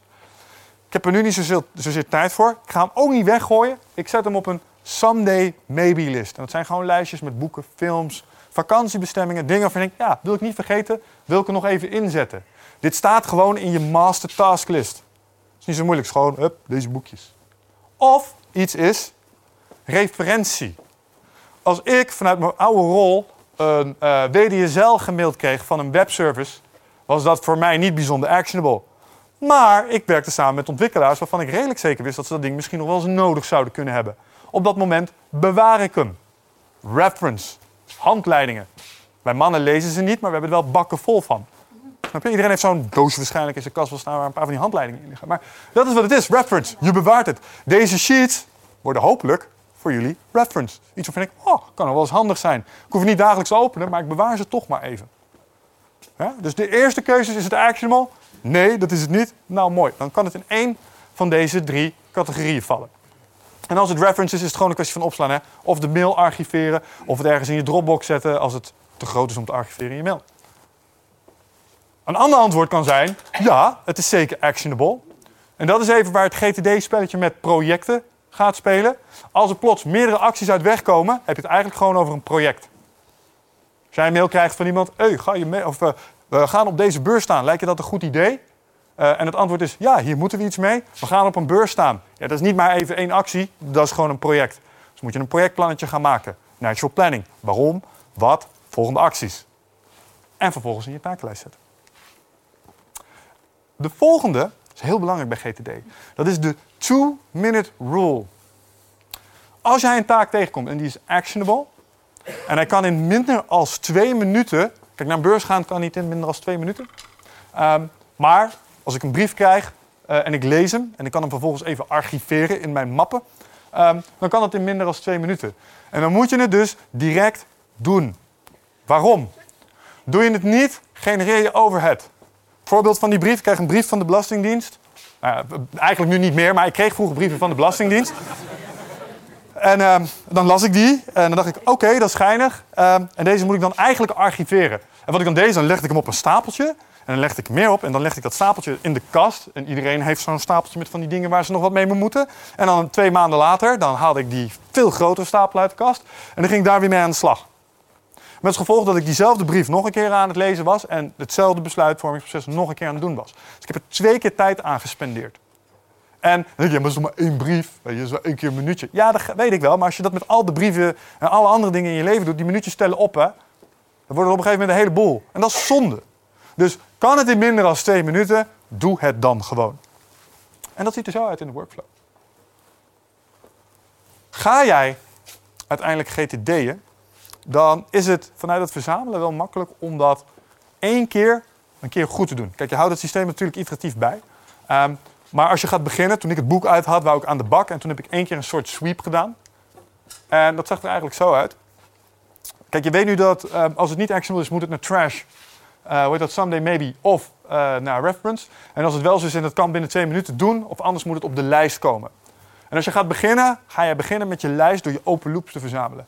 Dus als jij een scan aan het doen bent, kijk, ten eerste maak je je hoofd leeg. Maar als je je hoofd op een gegeven moment leeg hebt, garandeer je, als jij door je huis of door je kantoor gaat lopen, of misschien als je nog op school zit, of zelfs je auto, en je gaat gewoon, je gaat kijken wat er allemaal ligt en je denkt, ja, maar hé, dat dan, en dat hé, daar ligt nog een boek, dat moet nog weg, dat is niet van mij. Dat boek heb ik gelezen, Eh, die auteur heeft nog een boek, daar moet ik iets mee. Ehm, oh, deze brochure van vakantie, ja, daar moeten we ook eens mee aan de slag. En we zouden ook al de hele tijd die douchecabine fixen, maar dat is ook al tijden niet gebeurd. Dus op het moment dat jij gaat scannen en je gaat in je contexten, ga je bewegen en ga je op die manier naar kijken, komen er een heleboel open loops plots binnen. En hier zie je een aantal voorbeelden van die dingen. Dus je begint met GTD, begin met een masterlist bouwen waarin je die open loop verzamelt. En vervolgens ga je die afpellen naar next actions. Maar dit is waar het start. En met dat jij aan het verzamelen bent, ben je ook al die trash-regel aan het toepassen en die two-minute rule. Kijk, op het moment dat jij die, toen ik voor het eerst deze regels toe ging passen op bijvoorbeeld die stapel papier, een heleboel van die shit ging gewoon ook direct weg. Snap je? Zoveel mogelijk naar de trash. En dat schoont ongelooflijk op. En vervolgens moet je die dingen dus gaan organiseren. Het moet allemaal uit je hoofd. En hoe doe je dat dan? Nou, je hebt projectlijsten. Dat is eigenlijk een verzameling van alle gewenste uitkomsten onder elkaar. Met hun gewenste acties. Projectmateriaal, dus alles waarvan je denkt, hm, je hebt het nog nodig. De WDSL's, de code, moet georganiseerd zijn. En volgende acties, georganiseerd op basis van context en tags. En met tags bedoel ik eigenlijk gewoon namen. Op het moment dat jij afspraken maakt met mensen over acties, bijvoorbeeld wij zitten hier met dit clubje, zitten we in een team en wij spreken onderling af wat er gebeurt. Ik schrijf ook even op wat zij doen. Zoals zij mij toezeggen, ik stuur jou dit op. Oh, mooi, dankjewel. Dat schrijf ik even op. Hun naam komt erbij. En dat gaat ook mijn systeem in. Dat wil niet zeggen dat ik ze doodsla met al die lijstjes. Want dat is een hele goede manier om motivatie om zeep te helpen. Maar ik hou het overzicht wel. Ik weet in ieder geval dat het open staat. En hoe ziet zo'n projectlijst eruit, zeg maar, architectureel gezien? Eigenlijk is het niet meer als een verzameling van gewenste uitkomsten met daarbij de acties en een actieomschrijving, een datum en een tag, dus een verantwoordelijke. Meer heb je niet nodig. En de vraag is natuurlijk, ja, maar waar doe ik dat dan in? Nou, in sommige contexten, bijvoorbeeld bij Saxion werk, doe ik dit met één manier die niet zo heel technisch is. Doe ik het gewoon in een Word-document. Alle gewenste uitkomsten en de acties die erbij horen, die schrijf ik er gewoon onder. Het is op zich jammer, want ik kan niet slimme filteracties daarop uitvoeren. Als ik het in Excel zou doen, misschien al wel weer. Dus als jij Excel wil gebruiken, ook goed. Ikzelf, ik gebruik gewoon een task manager. Je Outlook heeft er een, maar er zijn ook meerdere SaaS-oplossingen die het doen. Je hebt Todoist, je hebt Don't Forget the Milk. Uh, sommige projecttools uh, zoals Asana bijvoorbeeld kun je het ook meedoen. Um, ja, vang al je gewenste uitkomsten op een projectlijst. Nou, dat dus. Maar dit zijn mijn projectlijsten. Ik gebruik Toledo. En dit is een overzicht zoals mijn dagview eruit ziet. Natuurlijk, het is mijn oplossing en sta je niet meteen helemaal dood op. Oh, wat is dit allemaal? Ik snap het niet. Nee, dat weet ik wel. Dit is een takenlijst die mij gewoon op de dag van vandaag een overzicht geeft met alles waarvan ik had bedacht dat het nodig was. Dit zijn next actions. Even een vraagje trouwens. Als je GTD volledig implementeert. Ik heb bij een heleboel mensen heb ik in deze applicatie kunnen meekijken. Kon ik hier naar kijken, dit aantal. Hier staan er 336. Uh, dat zijn het aantal open loops dat ik dus heb. Acties, projecten en dat soort dingen. Wat denk je dat het gemiddeld is? Zo even, top of the mind. 100? Tussen de 150 en 200. En ik vind dat echt ongelooflijk meevallen.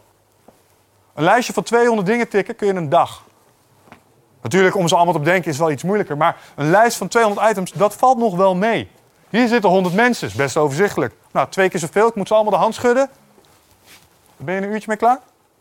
Snap je? Dus laat je niet intimideren door het feit dat je, ja, moet ik dat dan voor alles gaan doen? Ja, moet je voor alles gaan doen. En weet je, je gaat je verbazen over hoe het meevalt. Aan het eind van de streep ga jij denken, oh, is dit echt alles? Kan helemaal niks meer erbij verzinnen. Ja, misschien nog een paar kleine dingetjes. Ja, dit is echt alles. Oh, dat is lekker overzichtelijk. Ja, dat probeer ik al een tijdje te vertellen dat dat handig is om te doen. Dus werk met een takenlijst. En welke oplossing jij kiest, is mij om het even. Zolang je maar die inrichting die ik je net liet zien, deze erop kan toepassen. En dit kan Excel, dit kan Todoist, dit kan Toledo. Maar middels die spelregels komen ze dus hier terecht. Dit zijn next actions. Die horen bij projecten. Dit zijn gewoon projecten. Ik kan deze view uitklappen en dan komen hier allemaal next actions onderweg. En wat ik vervolgens nog heb gedaan in dit, deze oplossing is, ik heb het een beetje georganiseerd op toen de tijd nog Topicus, Privé, Nutrofit en PTMD projecten. Dus hier zitten allemaal individuele projectjes in, omdat die erbij horen.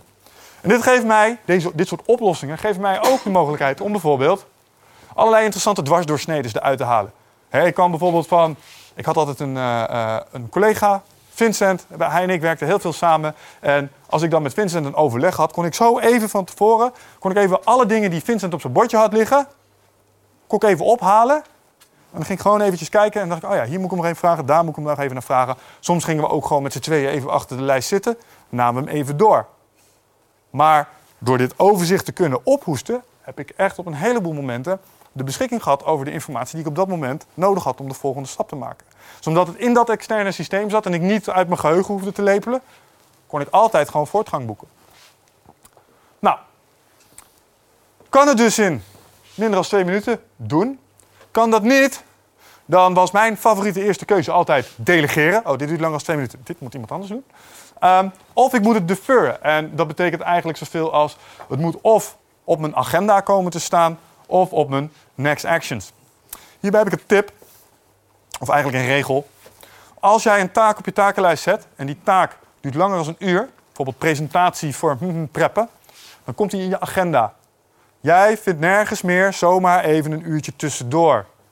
Je moet allokeren. De truc van voortgang is allocatie. En ehm, een van de trucjes waar je dus, nou, daar hebben we het zo wel even over. Eh, maar er zit een fenomeentje met eh, de allocatie van je eigen tijd, die jullie waarschijnlijk allemaal wel zullen herkennen. En daar moet je dus niet in trappen.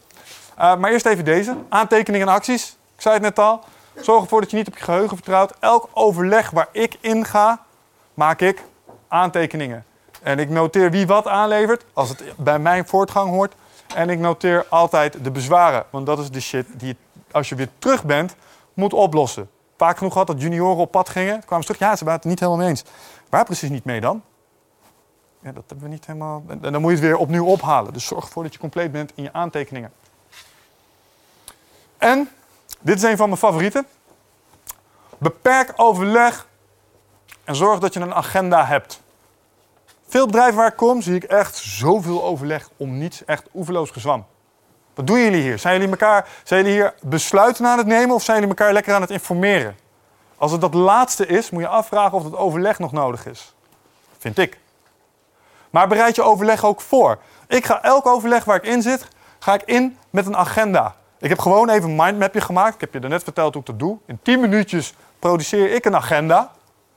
En vaak als ik in overlegging kom, ben ik de enige met de agenda. En dat betekent vaak ook dat ik meteen de voorzitter ben. Dat is fijn, want mijn voortgang wordt wel geboekt in dat overleg. Of jij hetzelfde kunt zeggen, weet ik niet, want jij hebt je niet voorbereid. En ik vind eigenlijk dat iedereen zich moet voorbereiden. Want je zit elkaars tijd te verdoen. Als jij ter plekke nog mijn documenten moet gaan zitten lezen, dan plannen we een nieuwe afspraak. Dan heb ik wel iets beters te doen. Dus niet lullen, maar poetsen. Ook belangrijk is maak besluitvorming actiegericht. Zorg ervoor dat je altijd met besluiten wegloopt. Kan je een besluit niet nemen, escaleer het naar de mensen die het wel kunnen. Je wil voortgang. Ook belangrijk bij GTD, de vierde fase. En dat is het reviewen van het systeem. Want GTD is hartstikke mooi, maar het is een klein beetje als diëten. Ehm, als je het niet echt gebruikt, dan weet je lichaam dat wel. Als jij zegt, ik ben lekker aan het lijnen, maar je staat wel midden in de nacht pizza's in je hoofd te duwen, werkt het niet. GTD net zo. Als jij één keer zo'n mooi lijstje hebt gemaakt en vervolgens kijk je er twee weken niet naar om, ga je niet al die voordelen krijgen waar ik het er straks over had. Echt niet. Dus je moet het bijhouden. Ja, en daarvoor moet je reviewen. Ehm, even een willekeurig slachtoffer. Jij, mag ik jou wat vragen? Als jij op vakantie gaat, hoe ziet jouw laatste vrijdag of donderdag er dan uit?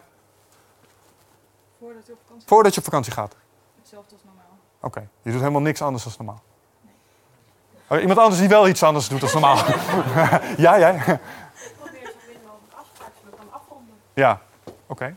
Nog steeds niet helemaal het antwoord waar ik naar zoek. Vaak, soms krijg ik het wel. Wil jij het een keer proberen? Ja. Ik pak wel mijn hele tas in en alles voor de vakantie. Alles voor de vakantie? Ja, dat is al als je van kantoor weg bent gegaan. Oké, Ja. ik ga dat doen. Vaak. voor mijn, eh, mijn eh, afwezigheid al aan. Ja, je out of office. Dat is het laatste wat je vaak doet, maar dat is wel een goeie. Je zet je out of office aan. Maar wat doe je nog meer? Ja, maar al een dag eerder. Hè? Een dag eerder. De laatste dag niks meer binnenkrijgen. Oh ja, dat is op zich. Of dat je in ieder geval niet op hoeft te reageren dan. Oké. Maar wat doen mensen nog meer? Ik ga hem gewoon voorzeggen. Ehm de meeste mensen zorgen ervoor dat hun inbox helemaal aan de kant is. Vervolgens weet het hele team wat voor dingen ze open hebben staan bij klanten en wie wat wanneer moet doen. Klanten zijn volledig op de hoogte van de status van alle projecten en weten hoe lang ze waarop moeten wachten. Je bureau is aan de kant. Toch? En je hebt iedereen nog even gedag gezegd. Dat is een beetje hoe een standaard afronding op een werkvloer eruit ziet. Toch? Voor je vakantie. Of zeg ik nou iets heel raars? Nee hè? Oké. Waarom doen we dat niet elke vrijdag? Elke vrijdag kan zo zijn. Jij kan elke vrijdag het gevoel hebben alsof je op vakantie gaat. Als je elke keer gewoon even je inboxjes leegmaakt. Even je agenda checkt. En deze is belangrijk hè. Hier zie ik een heleboel mensen de mist in gaan. Ehm, als jij je agenda... eh, stel je hebt afspraak op maandag. Eh, een afspraak gaat niet door. En je zit op je vrijdag.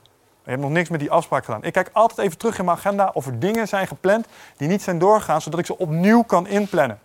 En dat zorgt er regelmatig voor dat er geen dingen tussen wal en schip belanden. Wat doe ik nog meer als ik mijn agenda check? Ik kijk een week vooruit.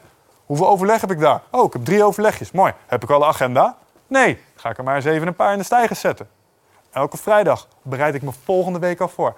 Wat hier niet bij staat, wat er wel bij hoort, omdat het eigenlijk bij 12 waves hoort en iets minder bij GTD, maar ik zet hem er toch even bij, is check je roadmap. Je hebt een paar dingen opgeschreven die je wou bereiken deze maand, toch? Nou, zullen we eens even kijken of we deze week daadwerkelijk voortgang hebben geboekt op die dingen? Nee? Oh, hoe kwam dat dan? Ik had er geen tijd voor. Zullen we dan eens wat tijd inplannen in je agenda ervoor? Ja, laten we dat doen. En dat brengt me eigenlijk bij eh, nou ja, het stukje van agenda. Wie doet dat wel eens? Plan je iets in voor jezelf? Ik ga hier aan die presentatie of aan dat Word-document werken. En dan popt die reminder op in je agenda. Wat doe je dan? Waarom? Kijk, ik ben nou heel makkelijk, hè? ik denk dan als volgt. Als jij een afspraak met jezelf al niet kan nakomen, wat zegt dat dan over de afspraken met mij? Ik vind dat een teken van weinig discipline. Ehm, check je projectlijsten elke vrijdag. Check je mail, maak het leeg. Maak je bureau leeg, maak je post leeg. Dat kan elke vrijdag. En dat zorgt ervoor dat je systeem up-to-date houdt. Je moet dagelijks ook wat doen. Dat is logisch. Elke dag check je je inboxjes. Als ik vanavond thuis kom, dan check ik mijn inboxjes. Ik check mijn actielijst. Ik kijk naar overgebleven acties. Ik had vandaag acties op mijn takenlijst staan voor vandaag. Ik had ze nog niet allemaal af. Als ik vanavond thuis kom, weet ik niet of ik die takenlijst er nog bij pak. Misschien heb ik wel geen energie meer. Geef niet, het systeem houdt het vast voor mij. Morgen krijg ik ze gewoon rondom mijn neus geschoven. Dit moest ook nog. Oh ja, en dan kan ik weer keuzes over maken. Ik maak een minddump aan het eind van elke dag. Zijn er dingen gebeurd waar ik nog iets mee moet? En de truc hierbij is dat je dit moet internaliseren. Tanden poetsen en jezelf wassen, denk jij niet meer over na. Hoop ik. Ik kijk naar jullie ontwikkelaars.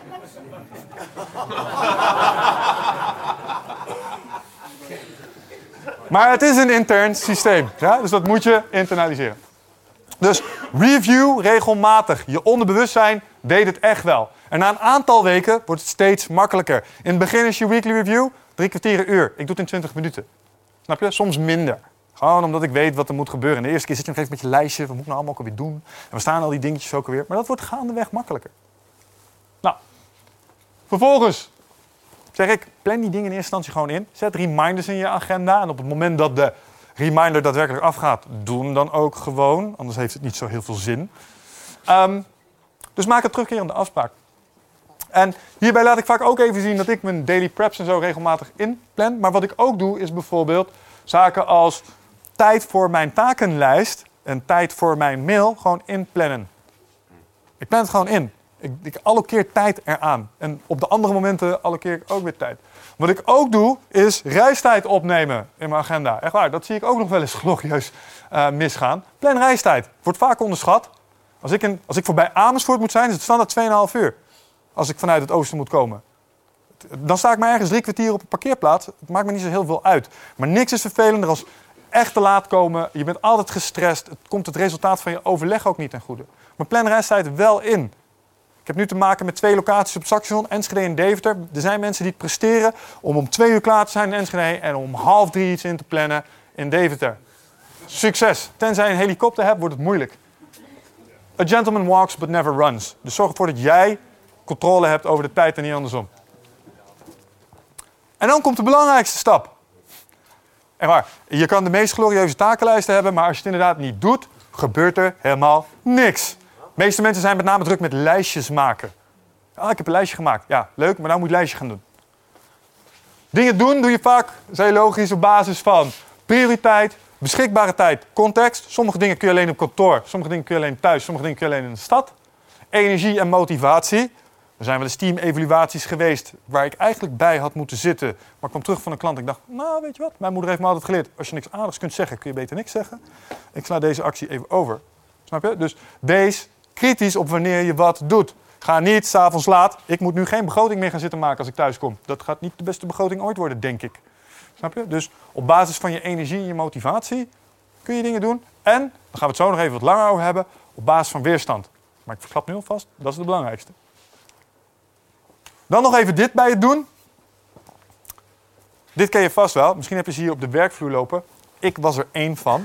Van die mensen die dan met een laptop hier zo op de arm lopen. Dan zijn ze een beetje hun mail mee aan het lezen. Ondertussen lopen ze met een telefoon een gesprek te voeren. En ondertussen zien ze jou. Oh, wacht even. Kun jij dat en dat nog even doorgeven aan die en die? Ja, is mooi. Hey, wacht even. Hey, kom zo bij je. Herkenbaar, weet je wel? Van die mensen die alles tegelijk aan het doen zijn. Niet? Niemand die doet dat? Jawel toch? Het zijn de grootste idioten die erbij lopen. En ik was er ook één van, hè? Want als je multitaskt, dan ben je eigenlijk aan het... You're setting yourself up for mistakes. Jij kan niet multitasken. Het is hetzelfde als met het probleem oplossen of met het e-mailen wat ik zei. Het is informatie inladen, probleem oplossen. En dan ben je hier nog niet eens klaar en dan ga je hier al mee bezig. En dan moet je het allemaal weer dumpen, moet je het allemaal weer inladen en moet je ermee bezig. Dat is bijzonder foutgevoelig. Ik denk dat als ik erop terugkijk, dat ik echt mezelf een heleboel stress heb bezorgd en energie heb verspild met het corrigeren van fouten. Snap je? Omdat je ergens in een offerte met een half oog een komma verkeerd had gezet. Het kan lelijk zijn. Het ligt eraan aan welke kant die staat, maar het kan lelijk zijn. Ik heb nog nooit zo snel een offerte getekend teruggekregen. Ja, dat snap ik als daar de punt staat. Snap je? Hoezo 75 euro? Het was 75... Oh, kut. Snap je? Dus zorg dat je geen fouten maakt en doe dus niet aan multitasken. Werk heel gericht. Dat is eigenlijk wat ik eh, hier zeg. De goede manier om te doen is right tasken. Dus multitasken is niet heel handig. Werk in sprintjes. Zorg ervoor dat je in aaneengeschakelde blokjes je werk verzet.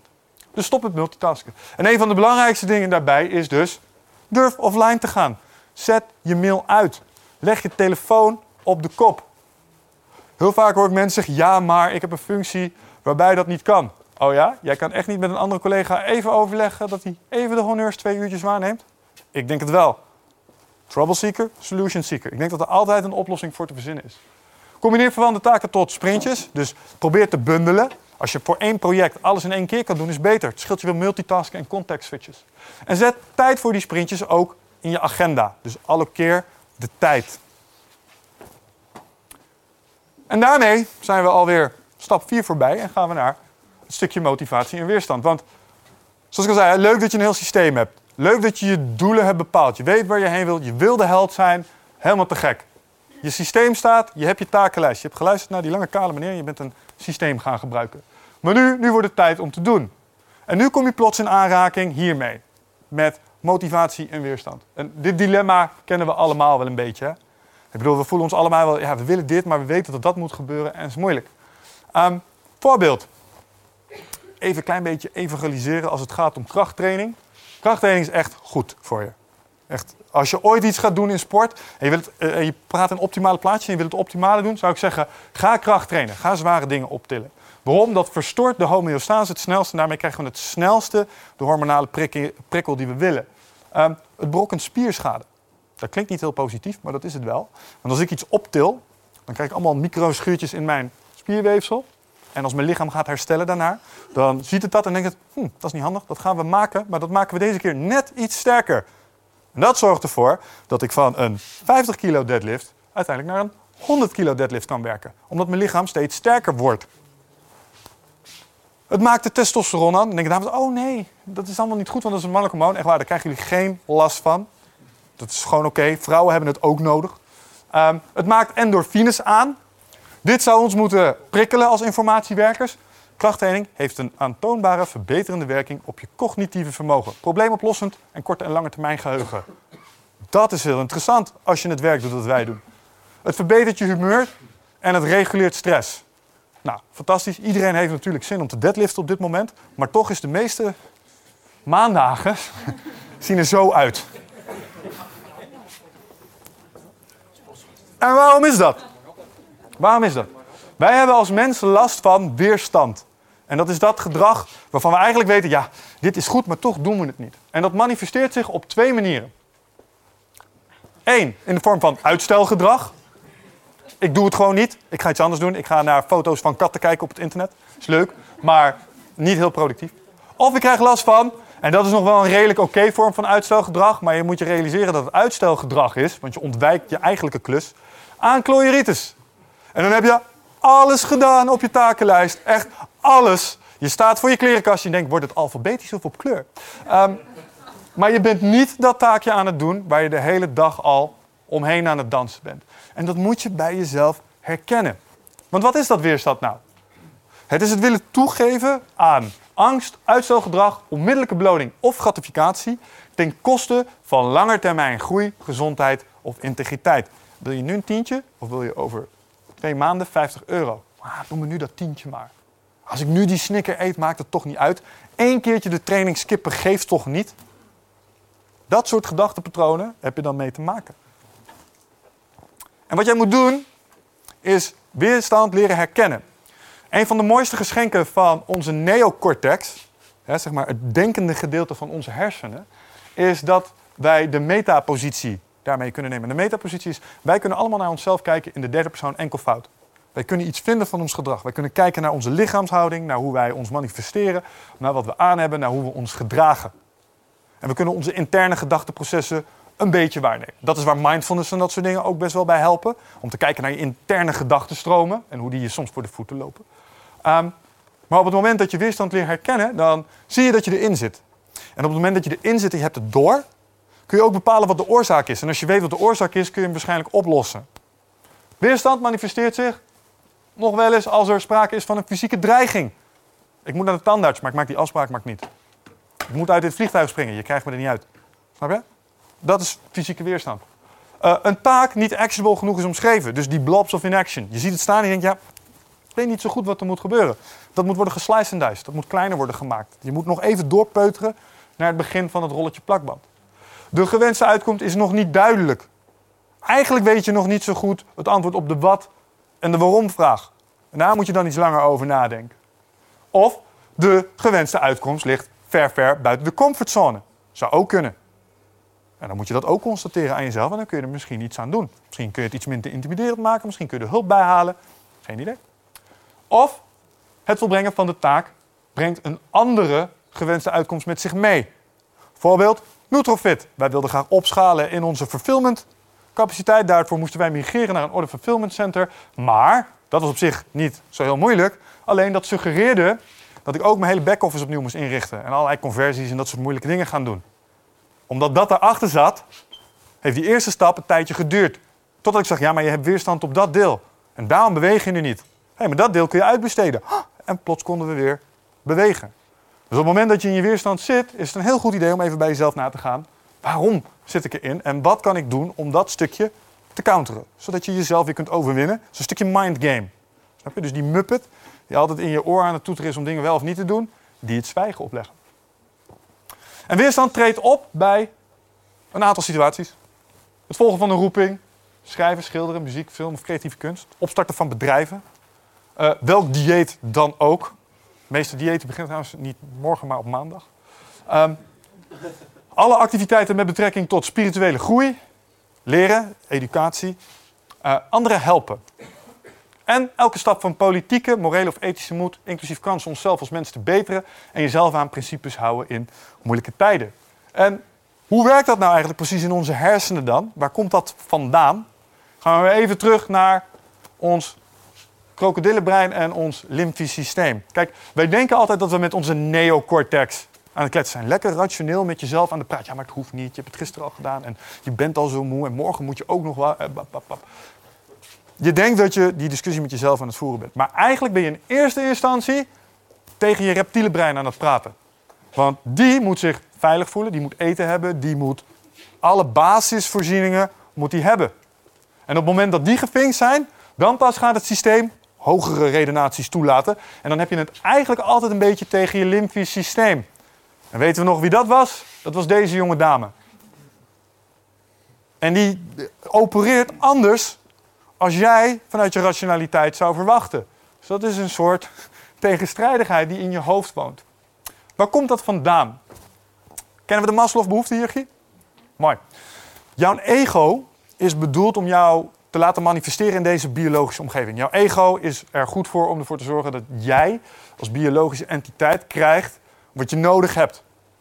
Kijk, we zeggen, oh ja, ego is slecht en dat soort dingen. Ja, ik weet het niet. Ego zorgt wel voor voortgang. Ja, je moet het in check houden. Maar het is wel dat systeem dat ervoor zorgt dat... Uh, stel, ik trek uh, de stromer uit hier en ik zet het lopend, lopend water uit voor twee weken.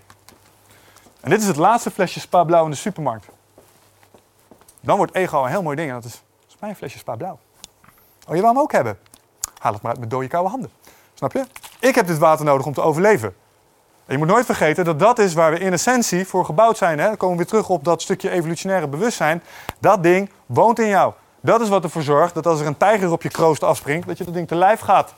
Zo, "Huh, dat. Maar, ja of niet? Ehm, en wat heeft dat hier dan mee te maken? Nou, ego is heel erg goed in dat conformistische gedrag, toch? Dus we hebben een bepaalde maatschappij en dan hebben we bepaalde normen en waarden. En wat is het standaard verloop een beetje? Tenminste, zoals ik het ken. Je wordt geboren, je gaat naar de basisschool. Voortgezet onderwijs, beroeponderwijs, leuke baan, huisje, boompje, beestje. Dat is hoe we het allemaal proberen in te vullen. Hm? En je ego ziet dat en die denkt, ja, dat is hoe iedereen dat doet. Dat moeten wij ook doen. Kom op. En die sleept jou zo al die treden mee door. Je moet naar school, je moet een baan zoeken. Op de werkvloer moet je je goed manifesteren. Je moet je niet op je kop laten zitten. Weet je? Dat soort concepten spelen er allemaal. Maar kom je maar hoog genoeg in die behoeftehiërarchie, dus heb je een goede baan, heb je een goede positie, heb je het respect van je peers, doe je aan eh, eh, hoe heet dat? Eh, heb je alle financiële geneugden die je, die je zoekt, dan is de volgende stap die jij gaat maken vaak een van zelfontplooiing. Dus ik ga iets doen wat eigenlijk niet nodig is om beter te worden, want ik heb al die basisdingen waarvan we hebben gezegd met elkaar, die hebben we nodig, die heb ik al. En dan draait dat ding zich om en dan wordt het plots een beetje defensief. En dan het plots, ja, maar zou je dat nou wel doen? Bij het zelfstandig ondernemerschap opzoeken heb ik dat heel erg gehad. Ja, dude, je kan directeur worden, je hebt een leuk salaris. Kijk naar je bonusregeling. En die leasebak, die was ook wel dik, toch? Dat soort discussies ga je plots met jezelf voeren. En dan denk ik, ja, dat is leuk, maar als ik echt kijk naar wat ik wil, dan moet ik dat wel allemaal nu op het spel gaan zetten. En dat is waar je ego dan moet overwinnen. En dat is waar het dan niet altijd het beste met je voor heeft. En dat is waar je moet herkennen dat die muppet in je hoofd tegen je aan aan het kletsen is. En dat je dit doet. Just give it a finger. Weet je? Niet alles wat in je opkomt is waar. Niet alles wat die innerlijke stem van je vertelt heeft het beste met je voor. En dat moet je herkennen. En soms moet je gewoon even stoer zijn en moet je zeggen, maar ik ga het lekker toch doen. Want ik denk dat de meeste mensen die hier zitten, willen horen bij de 2%. En dat zijn mensen die het aandurven om de comfortzone uit te gaan. Dus om te gaan voor hun dromen. En niet uit ja, eigenlijk angst sommige dingen maar gewoon niet doen. Alleen dat gedoe met die comfortzone is dat, nou ja, en dit is een beetje een cliché. Weet je, buiten je comfortzone is waar de magic happens. Maar wat de meeste mensen denken is dat je hier moet gaan wonen of zo. Wat is er mis met een kleine excursie? Gewoon rugtas op, even over de lijn stappen. Oh, best schijnig hier. Ik ga weer naar huis. Oh, ik leef nog. Volgende dag, klein stukje verder. En elke keer, weet je, kaizen. Elke keer 1% beter. Niet willen in één keer dit hele ding annexeren, gaat je toch niet lukken. Dus kleine stapjes tegelijk. Maak excursies. Neem je rugtas mee en denk, oh, oh, viel best wel mee. Ik heb het overleefd. En langzaam en zeker bouw je vertrouwen op. Door middel van kleine succesjes kun jij momentum genereren. En hey, toen ik eerst dit soort dingen moest gaan doen, vond ik best, best heel erg eng. Maar langzaam maar zeker heb ik een klein beetje mijn comfortzone ingetrokken. En het wordt steeds makkelijker door het te doen. Dus in dat opzicht probeer je comfortzone uit te gaan op het moment dat je je dromen achterna gaat. De laatste die daarbij van belang is, is deze.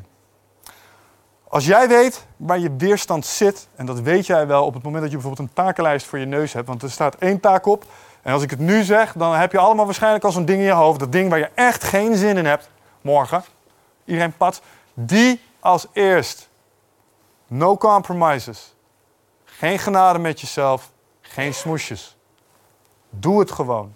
Want als jij aan het begin van je dag een levende kikker eet, is dat het ergste wat je gebeurt. Dus als jij aan het begin van de dag dat klote taakje van je takenlijst af weet te schieten, waar je tegenop keek, dan lig je de hele dag open. En dan kun je echt gewoon mooie dingen gaan doen. Dit was de laatste die ik had als het ging om persoonlijke effectiviteit. We hebben nog heel even. En ik wil het toch nog even hierover hebben. Vitaliteit. Bonus. Want ik denk dat als je je doelen na gaat jagen.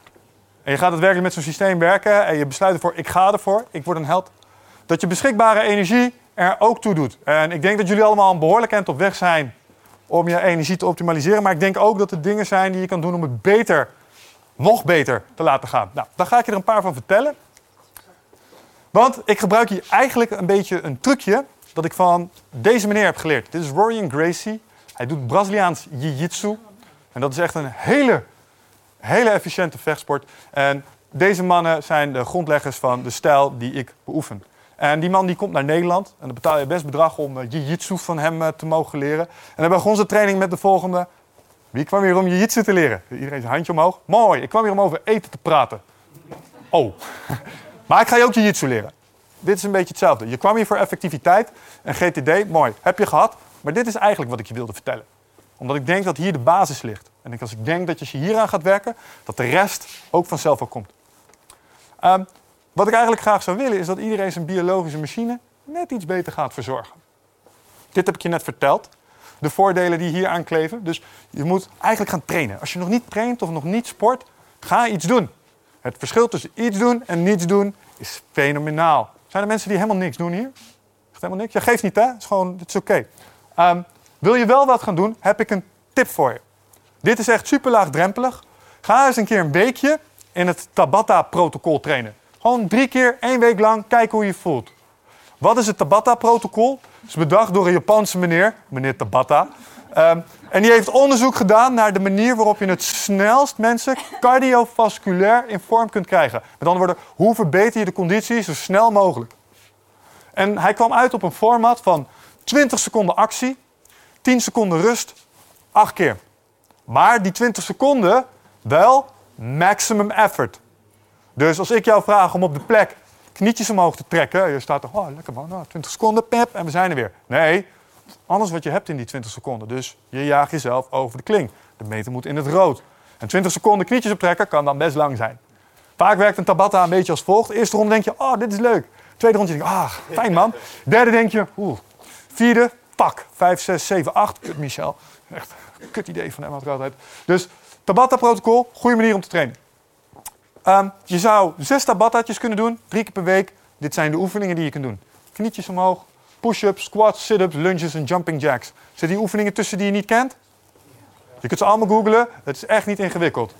Knee-ups, dus knietjes omhoog. Push-ups, opdrukken. Squats, gewoon naar beneden, squatje maken. Sit-ups, sit-ups. Lunges, uitstappen met één been, knie naar de grond. Jumping jacks, dat is deze. Al springend, vast wel eens gezien bij een soldatenfilm. Ga dit doen. Drie keer per week. En je gaat voordeel ervaren. Je gaat echt vooruit in je energie.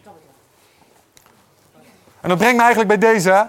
Als je optimaal wil performen, beweeg je en eet je als een caveman. Maar als het gaat om dat eten, is dit even heel belangrijk. You can't outtrain a bad diet. Leuk dat je drie keer, vier keer per week sport. Als je alleen maar pizza's en koekjes en chips eet. Misschien zie je er wel slank uit, maar dat wil niet zeggen dat je gezond bent. Dat is iets anders. Dus zorg dat je goed eet ook. Als het gaat om eten, eet schoon. Probeer gewoon schoon te eten. En wat betekent dat? Geen suiker, geen crap foods. Wat zijn crap foods? Chips, koekjes, chocola, dat soort dingen. Eh, mag ik dan helemaal niks mee eten? Tuurlijk wel. Je mag echt wel zo af en toe eens even snoepen. 80-20. Niks aan de hand. Als je 80% van de tijd gewoon goed eet, kun je 20% van de tijd gewoon lekker eten wat je wil. Vindt je lichaam dat prima. Het is gewoon afhankelijk van waar jij goed op gaat. Maar op het moment dat jij gezond gaat eten, dan krijg je een aantal voordelen. Meer energie, een betere verbranding en daar vaak mee ook betere lichaamscompositie. Als je verbranding beter aangaat, ga je ook meer vet verbranden, zie je er vaak iets beter uit. Je opname gaat omhoog. Dat onderdrukt weer onderstekingen in je lichaam, met als gevolg dat je ook weer net iets beter werkt in je hersenen. Als het gaat om drinken, even een korte poll. Wie hier drinkt er meer dan twee kopjes koffie op een dag? Ja, nee, stoppen, sorry. Twee kopjes voor tien uur, daarna water of thee. Vruchtensapjes en uh, cola dan? Nee, niks met suiker. Vruchtensapjes, ook suikers, fructose. Jammer, het spijt me. Um, maar eet schoon. En eet meer groenten.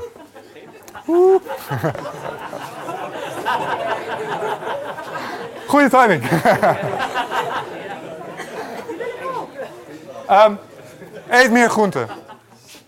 En groentesmoothies tellen. Alleen, zoals ik aan het begin al zei, als je groentesmoothies doet, even op kouwen. Ja, het staat een beetje raar de eerste keer, maar het werkt wel. Maar het kan me niet schelen hoeveel groenten je eet. Je eet op dit moment nog niet genoeg groenten. Probeer drie verschillende groentes op een dag naar binnen te krijgen. Ja? Deze ook niet onbelangrijk. If it tastes like candy, it's probably candy. En daar wederom, geen vruchtensapjes. Vruchtensapjes betekenen fructose. Fructose is eigenlijk een verkapte vorm van suiker. Gaat ook weer allerlei vervelende dingen met je doen. Ehm, belangrijk hierbij is als je eh, over paleo praat, is dat je eigenlijk op deze manier naar je eten kijkt. Je wil uit deze categorieën wil je eten halen. Dus zoveel mogelijk uit vlees en vis, groenten, fruit, vetten, noten en zaden. Merk op dat hier bijna geen koolhydraten tussen staan. Dat komt omdat koolhydraten ons dieet in zijn gekomen op het moment dat we nederzettingen zijn gaan bouwen. Dus rijst, aardappels, brood en dat soort dingen zijn we pas gaan eten toen we zijn gaan landbouwen. De landbouwrevolutie heeft daarvoor gezorgd. Wil dat zeggen dat carbs dan helemaal slecht zijn? Want er wordt heel vaak toch wel een beetje gedemodiseerd. Nee, maar je moet je carbs verdienen. Met andere woorden, als je carbs eet, zorg dan dat je getraind hebt. Eet ze het liefst na je training of na een fysieke inspanning of na een mentale inspanning. Maar probeer niet te veel carbs te eten of alleen maar carbs te eten. Ehm, nog wel een goede daarbij is, probeer eigenlijk niets te eten wat niet kon vliegen, zwemmen, rennen, groen was of een barcode heeft. Dus als het een barcode heeft, moet je het niet willen. Als het een gezicht, een moeder en een ziel heeft gehad, it's on the menu.